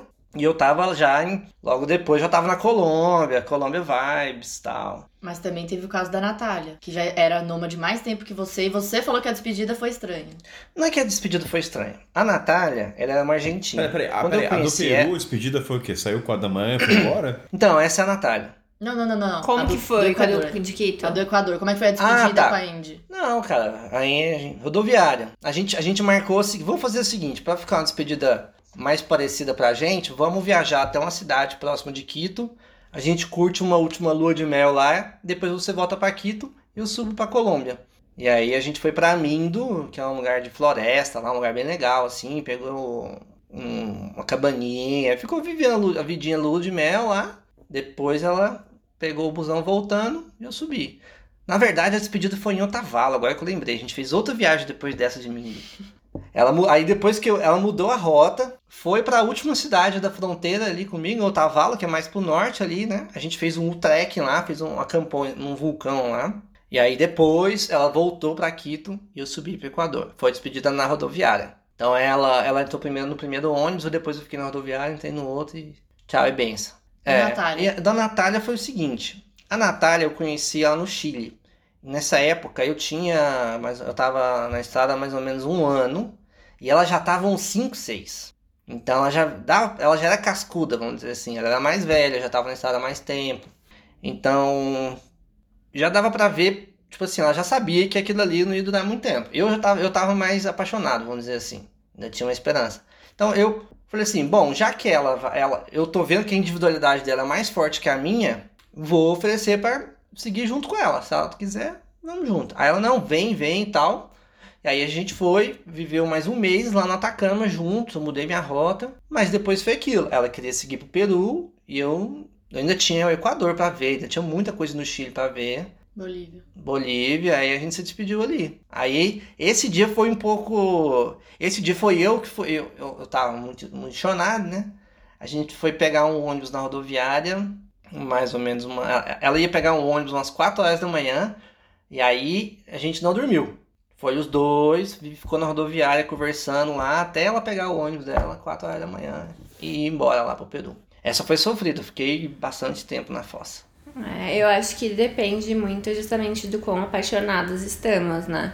É, e aí eu lembrei aqui, assim, despedida que eu estava apaixonada, foram algumas, mas com uma pessoa só, com o mesmo cara, que foi em Gana.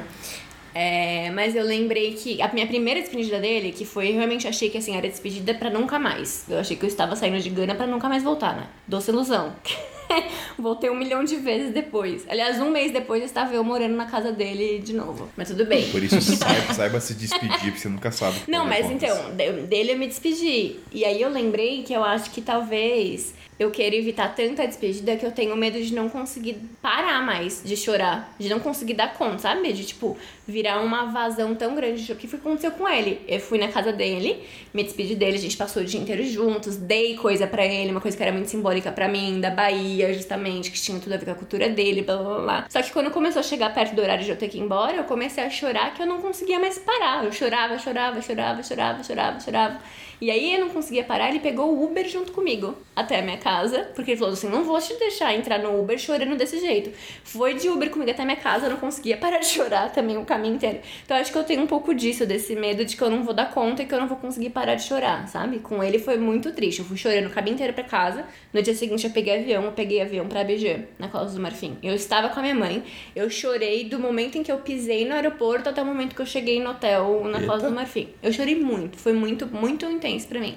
Então essa foi uma coisa que aconteceu, despedida. Agora, eu lembrei de uma outra que não estava zero apaixonada, não foi um relacionamento nem nada, mas eu tinha esquecido, que acho que foi uma despedida muito legal, na verdade, que envolveu um cara, um homem, que foi quando eu fiz mochilão pra Bolívia e Peru, que foi um mochilão que mudou muito a minha vida. Foi lá que eu decidi que eu ia sair do meu emprego e, e- mudou tudo, assim. Eu tinha acabado de sair de um relacionamento muito complicado e abusivo, né, no Brasil. E aí, acabado não, fazia um ano. E, mas nesse intervalo de um ano eu não tinha me relacionado com ninguém. É, e aí eu fui fazer mochilão pra Bolívia e Peru, foi incrível, tudo maravilhoso. Fiquei três semanas, saí de lá, tipo, transformada. E aí, nos meus últimos três dias, eu conheci um cara no hostel em Cusco, um brasileiro. Eu estava de ombro quebrado, ele também estava de ombro quebrado. Tava fácil transar na altitude com dois ombros quebrados. Só imagina. Meu Deus! Imagina a cena. E era do mesmo lado, não do mesmo lado, tipo, um deitado em cima do outro, ficava o ombro quebrado em cima de ombro Nossa. quebrado, sabe? Isso Tinha era que pra ser jogar o peso. Então, não era romântico, Ah. isso que eu ia falar, justamente. Não envolveu paixão, nem romance, nem nada. Mas acho que simbolizou pra mim tanto um- uma cura de algo que não era da despedida, sabe? Que era tipo a- o adeus da Carol antes daquela viagem. O final dessa viagem, pra mim, significou o adeus da Carol antes daquela viagem. E aí foi tão simbólico que foi uma despedida maravilhosa. Eu dei uma despedida com ele, tipo, obrigada e tal. Só que aí tem um parênteses. Na última noite que eu dormi no quarto dele com ele, a gente transou e tal, caiu a minha, minha CNH caiu no quarto dele de madrugada e aquela autorização do Peru, sabe vocês dois que já Putz. foram? Ah o Peru te dá um- um É uma autorização de saída, é, você tem que mostrar aquele papel pra sair do país pra mostrar que você passou pela alf- alfândega, não, pela imigração. Sim. É. E É um extra do carimbo. é o extra do carimbo. E aí caiu isso na cama dele. Eu não me toquei disso. Fui pro quarto no meio da madrugada, porque essa. Foi no meio da madrugada porque meu voo era no meio da madrugada só. E aí depois eu não tive que pedir pra ele mandar por coisa. Paguei caro, paguei uma multa cara por, por fazer isso. O amor sai bem. caro. Amor... A transa, no caso, né? Porque não é muito amor. Ah, ah, transar com o ombro quebrado é sempre uma experiência marcante. Agora, assim, dessa parte amorosa, vocês, homens ou mulheres, não deixam alguma lembrancinha, um buquê de flores, um bombom? Vixe, a Eu- Ana tem história. A Lana tem história. No caso, eu tive um grande amor de viagem, né? Quer dizer, assim, eu tava viajando pela América Latina, então a gente já entende que as despedidas são dramáticas e que tudo é mais dramático, porque estamos na América Latina. A pessoa com quem eu tive um grande romance foi um espanhol, que não é latino, mas é. Ainda tá lá naquela dramaticidade, né? Que já conhecemos. E a gente se conheceu no museu, assim, foi uma história que quando eu conto parece um conto de fadas, assim, a forma como tudo se desenrolou. Pegamos carona junto no deserto do Atacama, acampamos lá em São Pedro no deserto, à luz do luar, em noite de ano novo. Então, assim, várias coisas que parecem um romance de, de novela. E a despedida, a gente teve várias micro despedidas. Porque era isso, por exemplo, ele queria ir pra Bolívia e eu falava, não, eu quero ficar em São Pedro. Então vai você. E aí já era uma despedida. Só que eu tô andando na Bolívia, aparece ele, do nada, e a gente, caralho, a gente se reencontrou sem querer, porque às vezes não tinha internet. Mas a despedida, despedida, mesmo assim, de não sabemos quando vamos nos ver, foi na fronteira da Argentina com a Bolívia. Numa cidade que se chama La Quiaca, que a gente apelidou de La Puta Quiaca. E era aquela fronteira caótica, de tipo, várias pessoas e muambas e tinha ponte, policial, barulho, bicicleta. E eu, ele no carro, que a gente alugou um carro, morou no carro por um tempo, ele no carro indo voltar pra Salta pra devolver, e eu ia cruzar a fronteira pra Bolívia. E eu dei tchau, ele deu tchau, os dois choraram. E aí ele deixou um bonequinho comigo, sabe? Tipo uma lhama, que é tipo de pelúcia, mas ela é bem pequenininha. E me entregou junto com uma cartinha. Meio que, tipo, colocou na minha bolsa e falou tchau. Ele também não tava sabendo lidar muito bem. E aí ele entrou no carro e foi andando. E aí eu, com a mochila, sentei na calçada, sentada com tudo, e comecei a chorar. E aí no que eu olho pro carro, ele foi e parou no meio da rua. E começou a chorar. Tipo, ele travou todo o trânsito e começando a chorar também. Nossa, tá vendo? Olha que situação. E assim, e aí foi aquele momento que ele parou o carro de novo, a gente foi, se deu um último beijo, se deu um último abraço forte, que não sei o quê. E rindo, sabe? Porque, tipo, eu tava sentada, eu tava parecendo, sei lá, uma. Eu tava muito largada, sabe? Tipo, parecia que alguém me jogou lá e eu caí e fiquei chorando. Então foi muito dolorida. Só que assim, teve outros casinhos de estrada que eu me despedi que não me doíam tanto.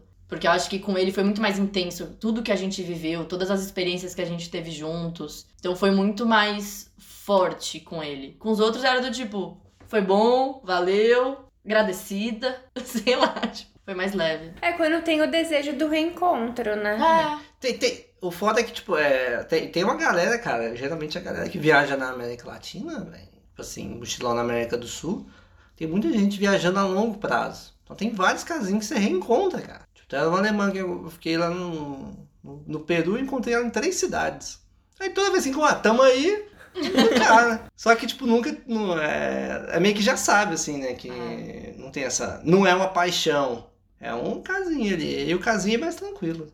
É, o casinho é muito mais tranquilo você se É, despedir. Mas é engraçado reencontrar. assim, Hum, você de novo. Olha só. Olha, ora, ora, ora, quem está Olha, por olha. aqui. Aí, aí você olha e volta.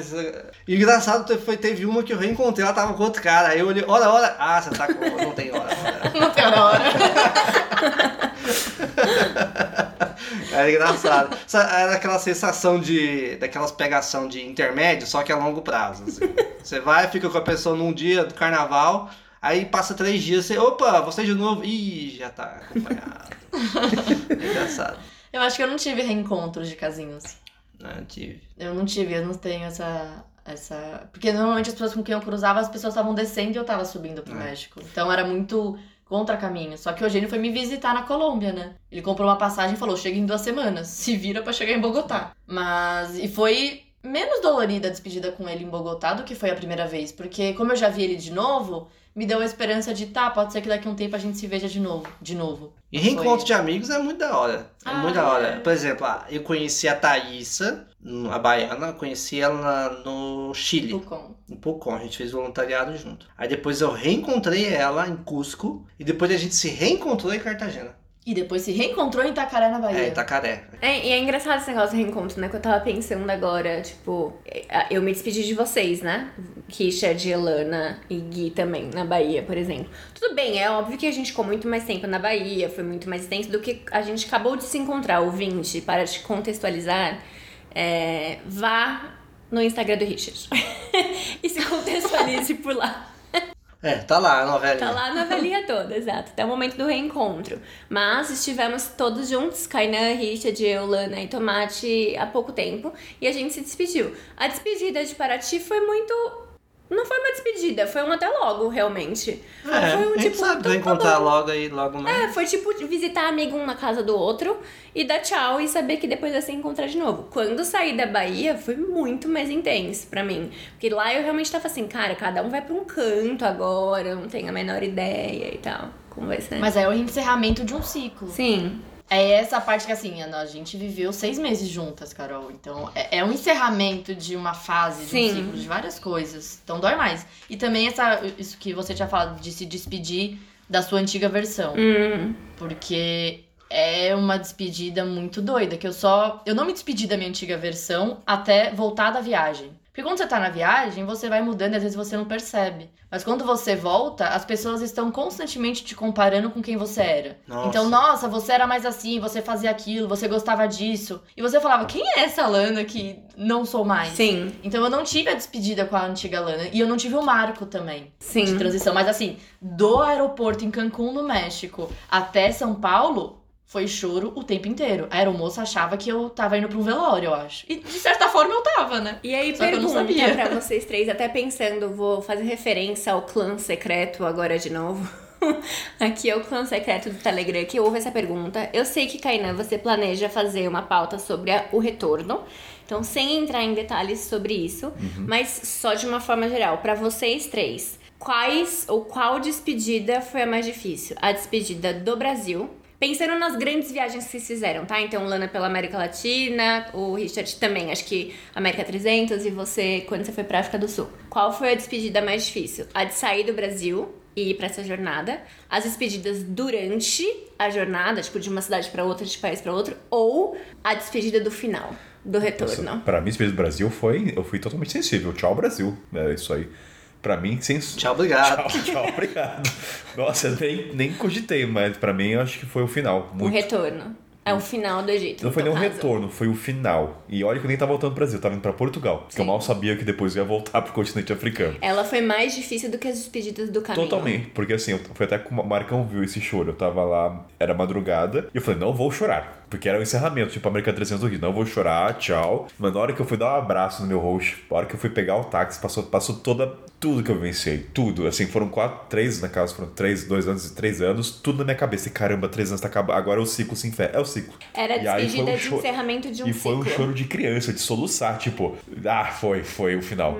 É, eu, quando eu comecei a América 300, eu fiz uma festa de despedida. Convidei todos os meus amigos lá de Goiânia, a gente encheu a cara lá, e tem um amigo da minha ex- da minha ex-empresa. Aí foi um clima de festa. Mas a real é que eu nem sabia que eu tava fazendo direito naquela época, eu acho que, tipo, eu, eu, eu- vocês sabem que eu sou impulsivo pra caralho. Eu arrisco o mapa e eu me jogo. Não fico seis meses me planejando pra nada. Até a estrada real mesmo, eu planejei exatos três dias até eu tomar a decisão de ir. É verdade esse bilhete. É, então, eu sou. Eu, então, até a América 300 foi. Eu, eu fiquei, acho que, pouquíssimo tempo planejando até o ponto de sair. E aí, cara, eu não sabia direito, então é um clima de festa. Agora, o dia que eu cruzei a fronteira do México foi, foi bizarro. Foi tão forte a despedida que eu, eu voltava.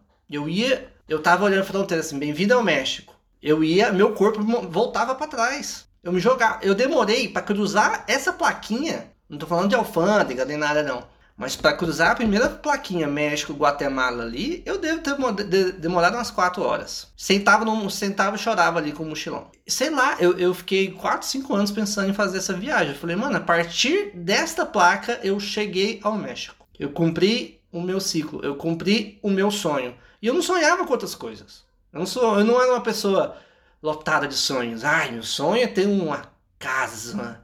Meu sonho é ter uma grande família. Meu sonho é dar volta ao mundo. Eu não sou um cara simples. Eu tinha esse sonho de chegar até o México usando esses métodos. E a partir, daqui, a partir daquele momento que eu cruzasse aquela placa, isso se cumpriria. E eu não tinha mais nada depois disso. Assim, eu não, não tinha mais nada em mente que me brilhasse tantos olhos quanto isso. Então, beleza, eu tinha algumas vontades. Ah, deve ser da hora ir pra Islândia. Deve ser. Mas não, não é aquele negócio que dá uma cafubira que chega da tremedeira. Era só esse É, projeto. que pera aí, pera. Explica o que é cafubira que o Vit vai ouvir. Eu preciso dar essa pausa aqui, seu Richard. Cafubira é uma ansiedade tão grande que ela te move. Ela te transforma num foguete pra você fazer algo. Isso é então, e aí isso tem a ver de novo com os novos começos. Novos começos eu sei que é redundante, você pode me brigar comigo, Kainan. Mas com o novo, com o início, né? Porque, tipo, quando a gente tá saindo do Brasil pra começar uma viagem, tudo bem, no meu caso também foda-se o Brasil. Sinto muito, mas sinto nada, na real. Mas, mas tipo, tem sempre o novo. Vocês estão falando da última fronteira porque vocês não tinham perspectiva do que vinha depois, né? Então não tinha a cafubira do novo, mas pra Não tinha. apagar a despedida. A despedida virou, tomou conta de tudo porque não tinha o depois, né? Não É. tinha um novo começo. Não tinha nada. Eu não, pensava, eu não pensava em absolutamente Era nada. fim, não era transição. Era fim. Eu falei, cara, eu vou voltar pra Goiânia, o que, que eu vou fazer da vida? Tinha a menor ideia. Não tinha essa coisa. Eu não tava pensando, bom, agora eu já tô na estrada, eu posso morar em qualquer lugar. Eu não tinha a menor ideia. É, no- eu também, pra mim, o pior foi o fim, foi sair. É, sair do Brasil também é, não foi tão difícil porque eu sabia que ia voltar. Que eu brinco, né? Assim, eu quero.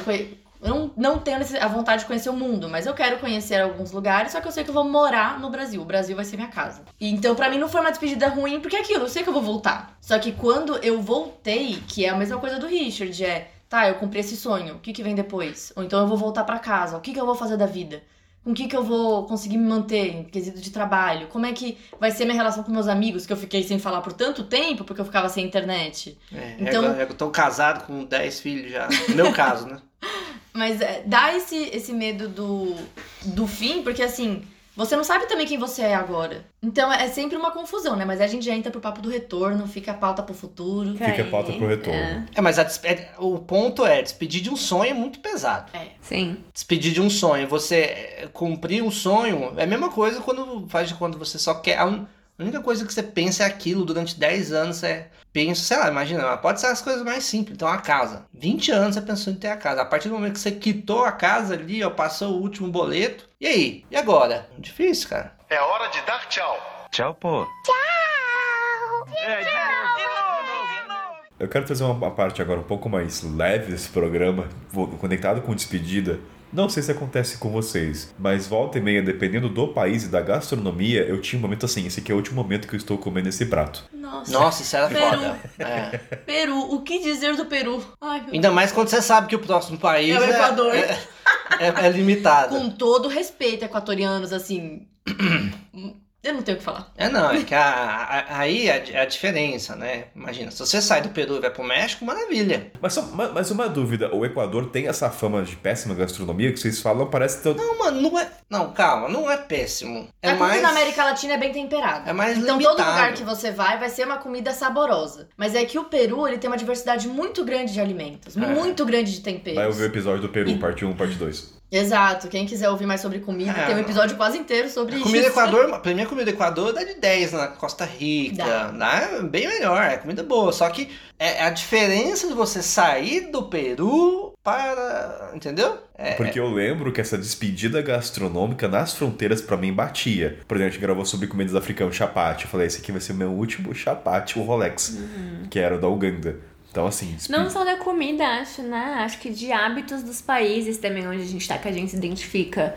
tentando pensar em outra coisa, mas não tá vindo nada na cabeça. Mas sei lá, tipo. Algum comportamento sentir falta? Idioma. Sei lá, vamos supor que você tá viajando justamente por países onde fala inglês, você vai pra cruzar a fronteira pro país Ah. fala francês e você não fala francês. Você Tá. tá, se despedindo dessa situação. Ah, mas é Ou- língua eurocêntrica, dane-se, né? Não sinto falta nenhuma. Sim, tudo bem, mas eu tô tentando pegar Mas é a um despedida do conforto. É. Ah, A despedida de, tipo, sei lá, algum hábito do país que Sim, você lembrei. gosta mesmo. cumprimentos em alguns países africanos era Isso, muito por massa. exemplo. Tinha uns lugares. Ah, eu não vou poder falar isso aqui, mas o cumprimento é dar um tapinha, dois, pra cima, pra baixo. Tinha uns que eu sentia falta às vezes. Aí eu chegava no outro país, o cumprimento era muito básico. Eu Falei, nossa, é só isso? Que triste. Sim. Ou tipo a forma de transporte, sabe? É, sim. Tipo, né? Chicken bus. A tristeza que é cruzar pra um país que não tem chicken bus. É, deve ser. É. É da baixa tristeza, porque é um meio de transporte que a gente curte pra caramba.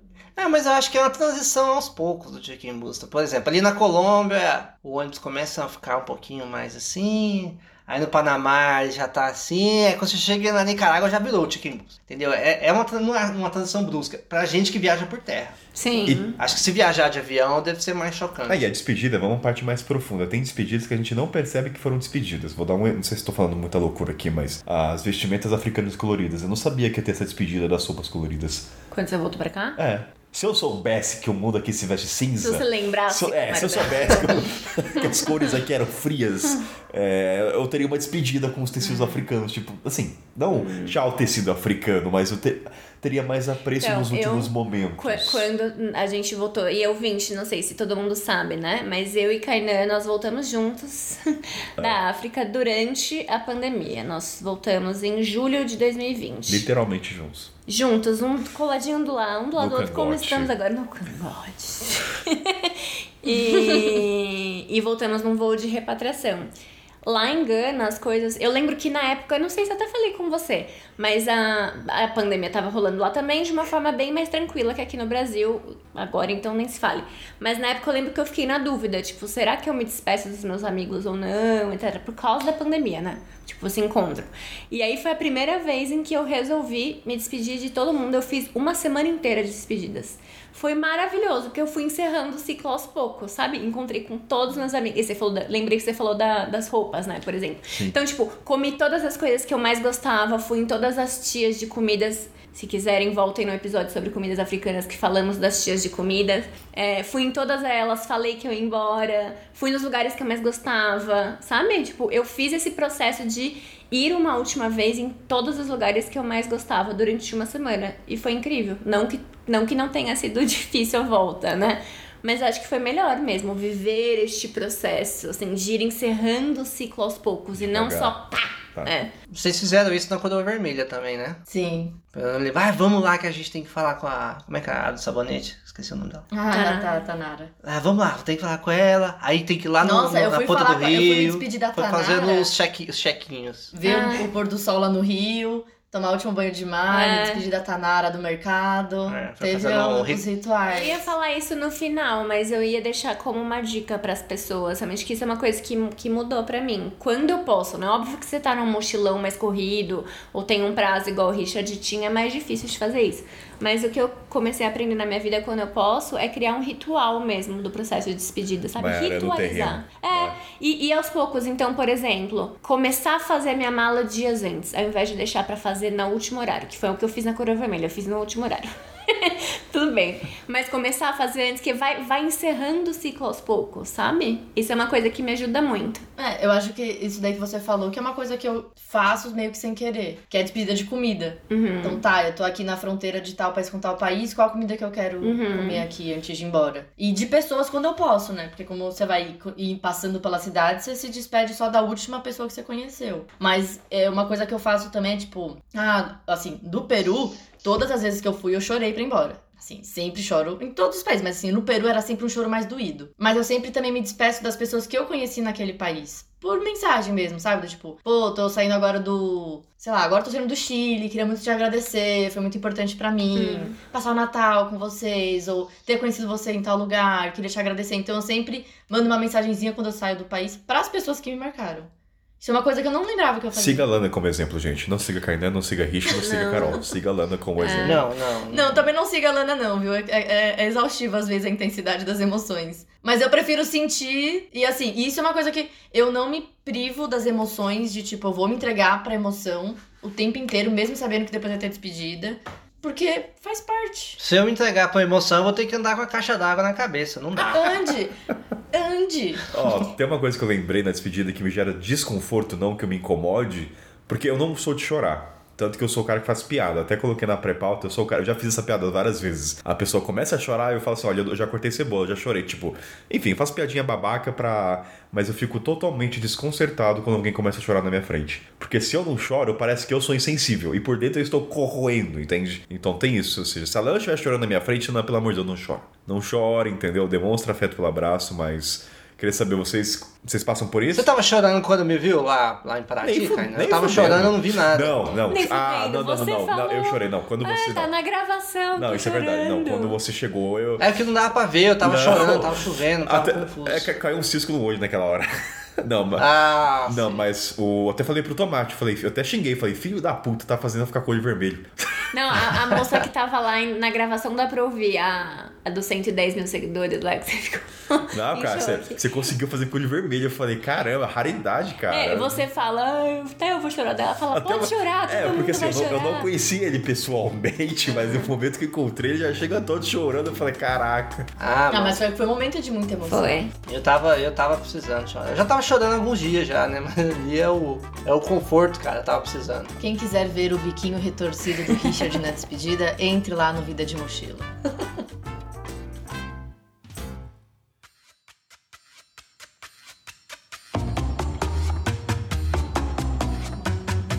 Galerinha, falamos de histórias de amor, fugiu um pouco da pauta, mas o título faz jus a isso. Fala... Foi terapêutico esse programa, né? Eu tô quietinho aqui. Mas eu quero trazer agora, falando também de despedida de, despedida de comida, bem brevemente, mas eu quero jogar agora o momento quando é despedida com membros da família, que a relação é um pouco diferente. Lana viajou com mamãe, Kainan também, Carol com o irmão. O que diferencia viajar com membros de família, de amores ou de pessoas na estrada? Como foi? Como, assim, a, a mãe da Lana já gravou podcast, então a gente já tem uma ideia de como ela é. Ouçam o episódio do Dia das Mães aqui nesse. Ficou muito bom. Participação especial de minha mãe e mãe de É Carninho. que assim, pra quem não ouviu, vai ouvir pra entender como é mãe de Lana. Expressão de sentimento. É que a gente tá falando. E quando você entender a mãe de Lana, você vai entender a Lana também. Você não tá usando artigo também. Oi? Você não tá mais usando artigo também. Lu vai ficar orgulhosa. Eu não estou usando mais É artigo. porque você não falou Você não falou a mãe, mãe da Lana. Lana. Você falou mãe de Lana, É. você não falou mãe da Lana. Deve ser português de Portugal Oh, que usa. É, é do Nordeste. É, é piada interna, tá? Eu estou sendo reprimido aqui pelo esse grupo. Cara, você sabe que. A galera do Nordeste vai te zoar, vai falar que você não sabe. Tem bastante é. ouvinte de Portugal, mas vamos lá. Diga, cara. Sabe que eu acredito que as pedidas de, de familiares são não menos dolorosas, mas são mais simples? Vou dar um exemplo. Eu encontrei a minha irmã, ela foi passar o Natal comigo no Chile, na Expedição América 300. Não tem aquele, porém, aquele coeficiente da imprevisibilidade, porque você já sabe que vai ser doído. Você já sabe, é uma pessoa que tipo, te viu em várias etapas da vida, é uma pessoa, mano, é um familiar. Então você já sabe que vai ser doído, você se prepara mais emocionalmente. Não, mas também tem o Minha- coeficiente de você já tem a certeza de que você vai ver aquela pessoa depois. Minha mãe foi me visitar na Colômbia e por mais que tenha doído, eu não tinha essa incerteza do será que eu vou ver um dia de novo? Uhum. É minha mãe, eu vou ver de Não novo. sabe quanto, quanto tempo vai demorar, mas uma hora vai. É. Mas eu acho que também pesa o lado, tipo, pô, tanto que é bom você estar viajando com alguém que já te conhece, que você não tem que ficar fazendo apresentaçãozinha, que você já pode usar as piadas internas, que você já pode cruzar o seu eu quando pequeno, falar alguma coisa que lembrou da infância. Isso é maravilhoso. E isso a gente não acha na estrada. Então, é um peso doído, é, é, é conforto indo embora de novo. Todavia, porém, contudo, a sai... uma despedida de familiares tende o luto ser muito maior. Eu sinto, eu sinto, eu foi, a, a- minha irmã foi mais difícil. Eu até filmei minha irmã no táxi, assim, foi terrível, terrível. E acho que não sei se pra, vo vocês tem um ponto que além desse, desse tempo maior, pra mim o que passava assim, minha mãe agora está no Brasil em casa. eu poderia estar lá. Tipo, é uma questão de. Pega um, até mexe um pouco na noção, a noção de tempo, né? Mas assim, dia seguinte ela estava em Taubaté. E eu falei, eu podia estar no conforto, assim, nos meus amigos, na minha cidade, mas não. Sim. Estou aqui me fudendo. Isso eu senti muito, não na despedida com a minha mãe, mas durante a estadia dela comigo. Porque foi numa época que minha irmã foi morar sozinha. E aí minha irmã me mandava mensagem de, pô, se você estivesse aqui, você ia me ensinar a cozinhar. Se você estivesse aqui, você ia me ajudar a decorar meu quarto, tipo. E eu sentia falta de não poder estar naqueles momentos. Então, enquanto minha mãe viajou comigo, ela me contava tudo que, entre aspas, eu estava perdendo. Porque não vai acontecer de novo. Então eu ficava naquela, naquele sentimento de. Eu poderia estar voltando com ela e viver tudo isso. Só que ao mesmo tempo eu quero terminar a minha jornada. Então é uma sensação diferente, né? É tipo um lembrete, né? Ó, tô re- relembrando, relembrando você que tudo tem uma consequência, né? Uhum. Ônus.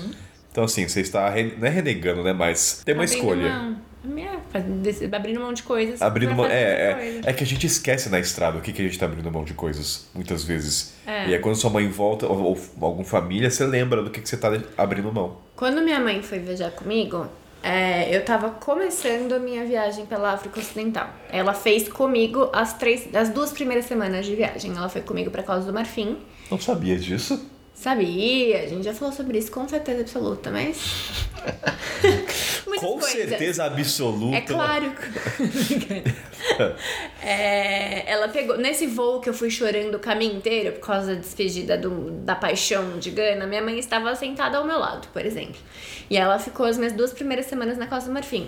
Daí não teve essa sensação que vocês estão falando, sabe? Porque eu tava começando um negócio que eu tava muito empolgada. E estar com minha mãe naquelas duas semanas me deu um gás, me deu um tipo, é isso. E foram duas semanas em que eu e ela a gente teve muitas conversas profundas, a gente conversou sobre várias coisas entre nós, a gente resolveu várias questões e a gente teve muita troca de afeto.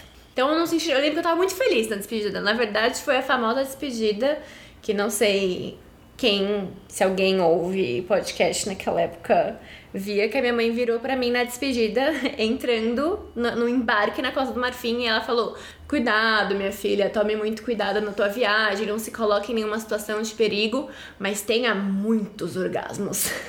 e ela virou de costas e saiu, Nossa. foi embora. E assim, minha mãe é uma pessoa. Melhor, melhor conselho. Mas minha mãe foi a pessoa que eu nunca falei sobre isso na vida. Então teve todo um simbolismo, tipo, saí dando risada, não tava chorando, chorava de, nossa, que incrível, que foda, né? Quando meu irmão foi me viajar, foi me viajar, não, foi viajar comigo, já foi o oposto. Já estava lá em Senegal, tendo que tomar uma decisão justamente de continuo a viagem, não continuo, volto pra Gana, não volto pra Gana, vou pra outro país ou não vou. E ele foi embora no meio desse período de decisões. E com o meu irmão eu sinto que eu não consegui ter hum, demonstração de afeto, por exemplo. Volta lá no começo da gravação, de eu não conseguir aproveitar enquanto eu tava com ele. O dia que ele foi embora foi ridículo até, assim, que eu me fechei num nível que eu passei o dia inteiro emburrada, não conseguia falar nada. A gente foi no ônibus juntos em Dakar. Do centro até o aeroporto, em silêncio, porque eu não conseguia falar nada. Eu tava tão mal que eu não conseguia falar nada. E aí foi difícil por causa disso. Da mesma forma, quando o Arthur, meu amigo, foi me visitar em Gana, e ele foi embora na semana em que eu rompi um ligamento no pé. E que meu visto ia expirar e que eu não tinha dinheiro mais em Gana e etc. A gente se despediu dentro do hospital. Nossa, que a isso gente é- estava. Ah, isso é. Isso é Foi. Foi muito forte. música triste de trilha sonora aí. Foi muito forte, porque eu estava fragilizada muito, né, nesses dois casos. No caso do meu irmão, era tipo. E era isso que você falou, de abrir mão. A, a presença do meu irmão me lembrou das coisas que eu, tipo, quero mesmo abrir mão dessas coisas. E o Arthur também, porque quando meu amigo tava lá, eu com o pé quebrado, com o, o ligamento rompido, ele era o meu suporte pra cima e pra baixo. E a gente teve que se despedir- se despedir do hospital porque atrasou a consulta, enfim. Mas na sala de espera do hospital, a gente se despediu e ele foi embora. Eu ainda esperando a minha consulta. Foi horrível. Não é o lugar pra despedida. Aliás, até Não. uma pouco, né? Que lugares são bonitos pra despedida? Aeroporto, Ah, rodoviária. eu odeio aeroporto. Ah, Carol, não. Por favor. Prefiro me despedir num parque, num restaurante, mas aeroporto pra mim é muito triste. Por mim, nem me leva até o aeroporto. Você pede em casa, na porta de casa. É, eu Feita também pra isso, prefiro. praticamente. Cara, eu não consigo pensar num lugar ideal de despedida. Que eu, por exemplo, quando eu tô em rodoviário, quando eu tô em aeroporto, por exemplo, eu tenho a mania de olhar as pessoas se despedindo. Sabe? É um hobby meio. Aliás, alguém perguntou no grupo, né, se a gente se emociona em ver despedidas de Eu outros. adoro ver despedidas das outras pessoas. É, Feito rodoviária. A, a Lana é aquela que vê o programa da GNT Encontro de Despedidas. né? Mas é, é, sei lá, pra mim eu tô numa rodoviária, eu já tô caçando alguém que tá se despedindo, sabe? Então, pra mim, despedidas em rodoviárias e aeroportos é muito comum. Até porque eu tive no, eu estive num relacionamento à distância por um tempo, então era comum eu ir até o aeroporto, ele ir até o aeroporto pra me levar, então já era é, parte até desse relacionamento. Mas eu- hospital, pra mim, agora que você falou, é um lugar que eu não quero me despedir de alguém. Não, Não era plano, É. né? Só pra deixar bem claro, a gente não planejou É. isso. Foi porque demorou mais a minha consulta, mas foi horrível. Mas se for parar pra pensar, tirando o hospital, né, foge da curva aqui totalmente, eu acho que o rodoviário é um lugar mais propício pra despedida. Aeroporto não, porque aeroporto é muito chique, entende? Eu acho que a rodoviária é mais humilde, é mais pé no chão. Você vai chorar comendo né? uma coxinha, mas pagando um preço justo, né? É, Mas, mas eu acho que eu, eu sou do, do time do Richard. Eu prefiro me despedir. Tipo, eu uso o caminho até a rodoviária e a rodoviária pra ir encerrando esse ciclo, sabe? Se a despedida é na Exato. rodoviária, pra mim é esse rompimento, tipo, pá! É muito E a isso. pessoa indo olhando da janelinha, dando tchauzinho. Ah, não. a vai gente, embora. a gente percebe tem time Richard e time Lana aqui, Nossa, né? tem, tem, tem uma teoria, uma teoria que é, é maravilha. É- a Carol falou, falou, falou um ponto que eu lembrei que era maravilhoso. Sempre que eu tava passando de uma cidade a outra, quanto mais tempo você fica no ônibus, melhor você fecha o ciclo. Então, se é um Sim. ônibus de 6 horas, mano, você fica só na janelinha processando tudo que você viveu. E é muito ruim quando você passa por um lugar que é muito rápido, você não tem esse tempo de estar sozinho olhando pra janelinha processando as coisas, assim. Porque fica tudo muito brusco. Eu É, gostava desse processo. Era um processo bom, eu vivia, aí eu ia pra janelinha, aí eu ficava lá, escrevia, olhava a rodovia passar. Era, era todo um, um sistema que funcionava bem. O luto acontece então no ônibus, né? Eu gostava, Sim. eu gostava desse processo. Pra mim, sim. de- Ah, meu é antes, durante e depois. Porque eu acho que a gente tem. é- É muito. Para você processar todo grande acontecimento, você precisa estar sozinho. E o ônibus ele te dá isso. Ninguém vai ficar enchendo seu saco no, seu, no ônibus lá, tipo, oi, tudo bem? Às vezes tem uma pessoa ali que tá do lado e vira uma conversa, né? Depende do continente, É. depende do país, mas entendo. Sim, mas vamos, vamos colocar. Se você entrar dentro do ônibus, já colocar os dois fones de ouvido, virar de costas e olhar pra janelinha, as pessoas normalmente respeitam o seu momento ali de introspectivo. Então é, é um bom momento pra você processar. É um bom momento pra você ter. Até a mudança de paisagem propicia isso, né? Tipo, você vendo a a paisagem mudando, o É. bioma mudando, ou as casas mudando. Isso eu acho que era um, é- era um dos momentos que eu mais gostava da América 300, que eu fiz a viagem toda por terra, né? Então teve muitas, muitas horas de ônibus que foram necessárias pra mim, Pra mim processar, pra mim chegar bem num outro destino, pra fazer essa transição bem feita. Se eu tivesse simplesmente pegado um avião e pff, aparecido em outro lugar, ia ser mais No chocante. continente africano eram as esperas. É, então, é, eu, eu tava nos pensando nisso. transporte. O luto, né, é o tempo da espera de pegar o transporte, não é? Porque É. demora muito. Só a espera demora Só espera. horas. E agora uma analogia, caminhando mais pro final, não sei se faz sentido pra vocês. O momento que eu me sentia mais vivo na estrada era atravessando fronteira. Porque é onde eu processava dentro do ônibus tudo que eu vivenciei no país. Eu fazia um compilado e falei, caramba, sabe o momento que eu me sentia? Eu me sentia vivo nessa hora. Era uma mistura, momentos de luto, mas no sentido de resgatar todas as lembranças naquele tempo que eu fiquei. Não sei Pergunta pra ti. Ah. Era o momento que você se sentia mais vivo, porque você olhava pra trás e via tudo que você viveu e reconhecia isso, ou porque tava começando novo? se. Boa pergunta, eu acho que é o misto dos dois. Eu acho que é uma soma dos dois, eu acho. Porque a conclusão que eu tô chegando. Desculpa, Lana. não- A conclusão que eu tô chegando desse nosso papo é o quanto é importante o, o depois.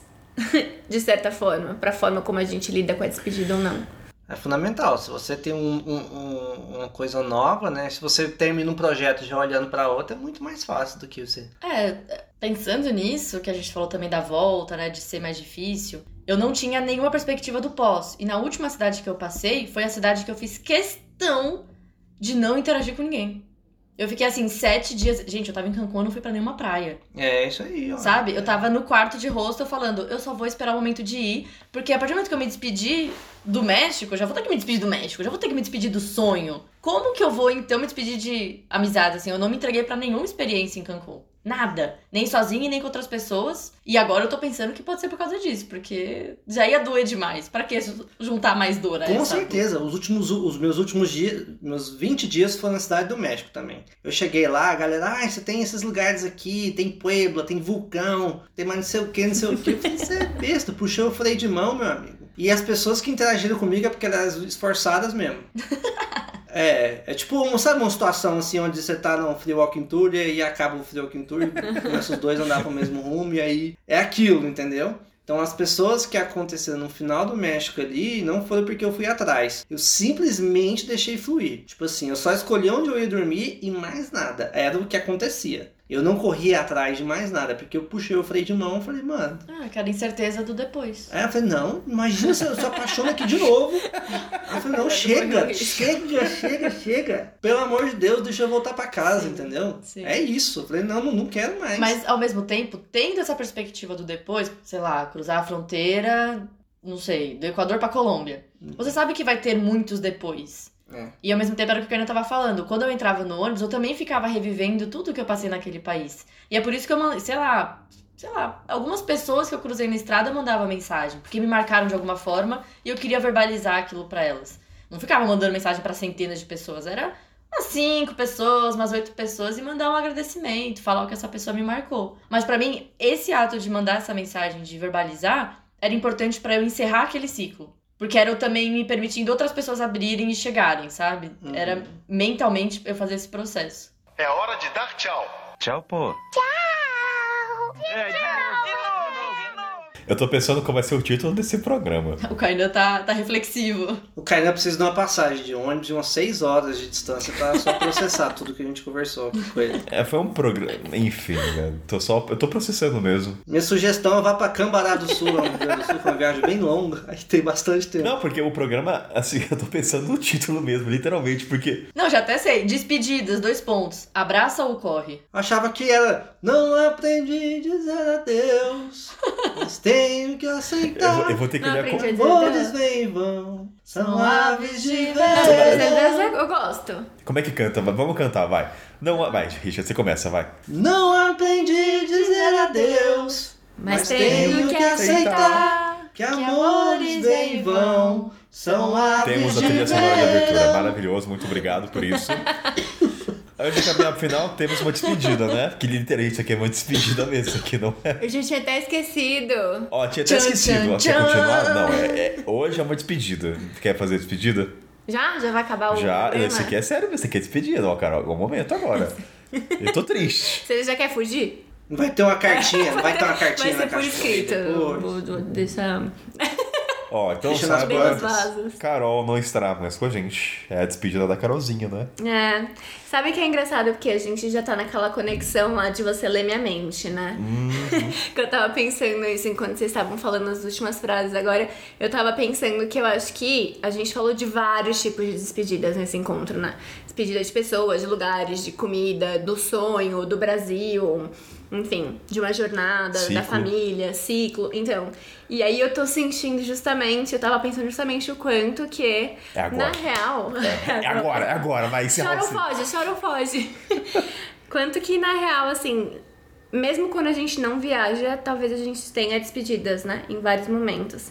E eu tô sofrendo um pouco nesse momento da minha vida, porque eu sinto que eu tô fazendo uma grande despedida, mais uma vez, que eu já fiz várias vezes na vida, de uma versão minha que não é mais. A versão mochileira.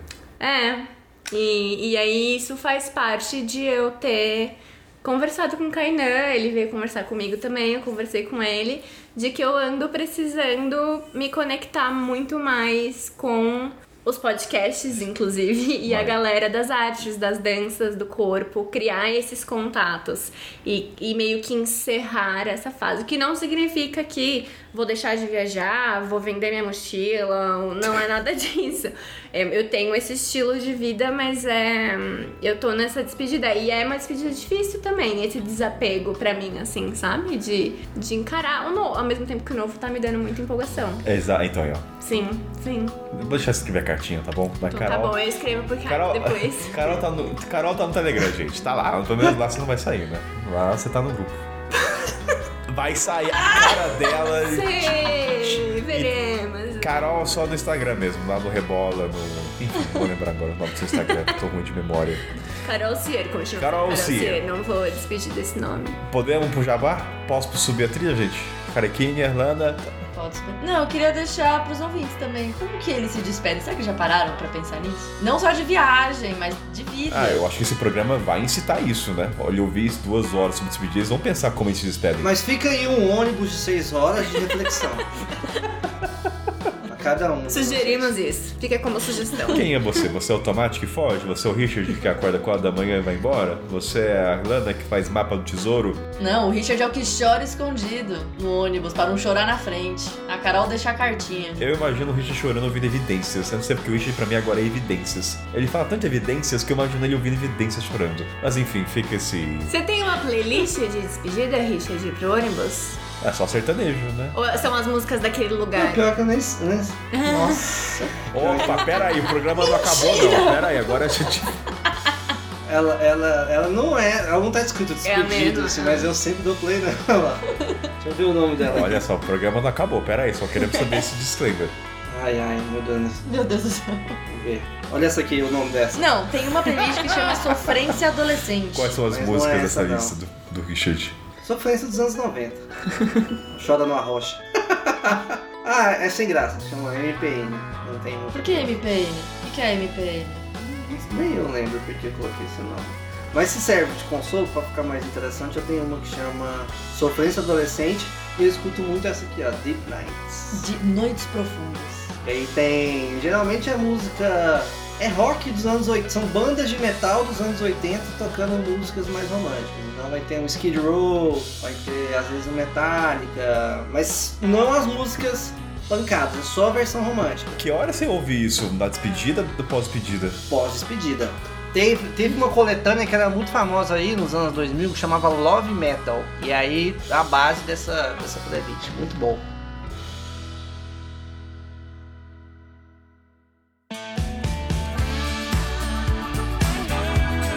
Danita, minha querida, onde, onde as pessoas me encontrou? Tentando falar espanhol. Não sei porquê. Eu adoro que sempre que ele vai fazer meu jabá, ele começa a falar em espanhol do nada. Eu gostei dessa referência, Kainan. As pessoas me encontram no Instagram Elas Viajam Sozinhas e também no LS Dogo. Richard Oliveira, o peregrino. Por onde as pessoas te encontram? Primeiramente, acho que é bom dar uma olhada lá no YouTube, né? youtube.com barra vida de mochila, onde eu posto meus documentários e os vlogs de viagem, né? Com reflexões profundas, às vezes. Tem hora que eu choro, tem hora que eu rio, vai ser tudo misturado. E também lá no Instagram, arroba vida de mochila. Sempre nesses dois canais aí, você pode me encontrar por lá. Maravilha. E pra despedir oficialmente, Carol Ossier. Agora falei certo, viu? Não me corrija, eu falei errado. Depois de 10 mil episódios. Ela nunca me falou que eu falei sobre o sobrenome dela errado, então eu tô com zero peso na consciência. Então, onde as pessoas te encontram pra rebolar? Eu sigo lá no arroba carol.cier no Instagram, tentando encerrar esse, esse meu momento de despedida realmente dessa fase, mergulhar cada vez mais nas danças, na dança terapia, no movimento, no corpo. E é isso. Muito Fico obrigado. muito feliz da gente ter se conhecido, High five. do Kainan ter melhorado a minha. minha Poder de síntese. Meu poder de síntese. Era uma catástrofe, fala. misericórdia. Pra editar, aumentava uma hora de edição. teve um enorme impacto na minha vida e hoje estou aqui, não é mesmo? Na tua casa, então me casa. despedindo em grande estilo. Do lado do cangote. Com essa. Mas depois desse high five aí, vocês vão se abraçar, né? Vai ficar assim. Não, Richard! Não, ah, a gente tá se abraçando. Aí, ó. O Kainan fugindo de abraço. Que história é essa, menino? Ô, minha filha, depois do, Richard de tomate, eu tô me sentindo muito bem, tá? É que eu tô... Então, Kainan fala que ele é sensível, mas ele dá aquele abraço leve, assim, sabe? É abraço europeu. Abraço É europeu. um abraço, assim, sem encostar direito. nipônico. Nada de europeu aqui, não. Nipônico, tudo bem. Nipônico. Abraço nipônico. Tá bom, Tá bom, pode ser também. dizer. Ó, então, obrigado, Danita. Obrigado, Richard. Obrigado, Carolzinha. E a gente se vê na próxima. Beijo! Falou! Adeus, ouvintes. Não aprendi! Adeus.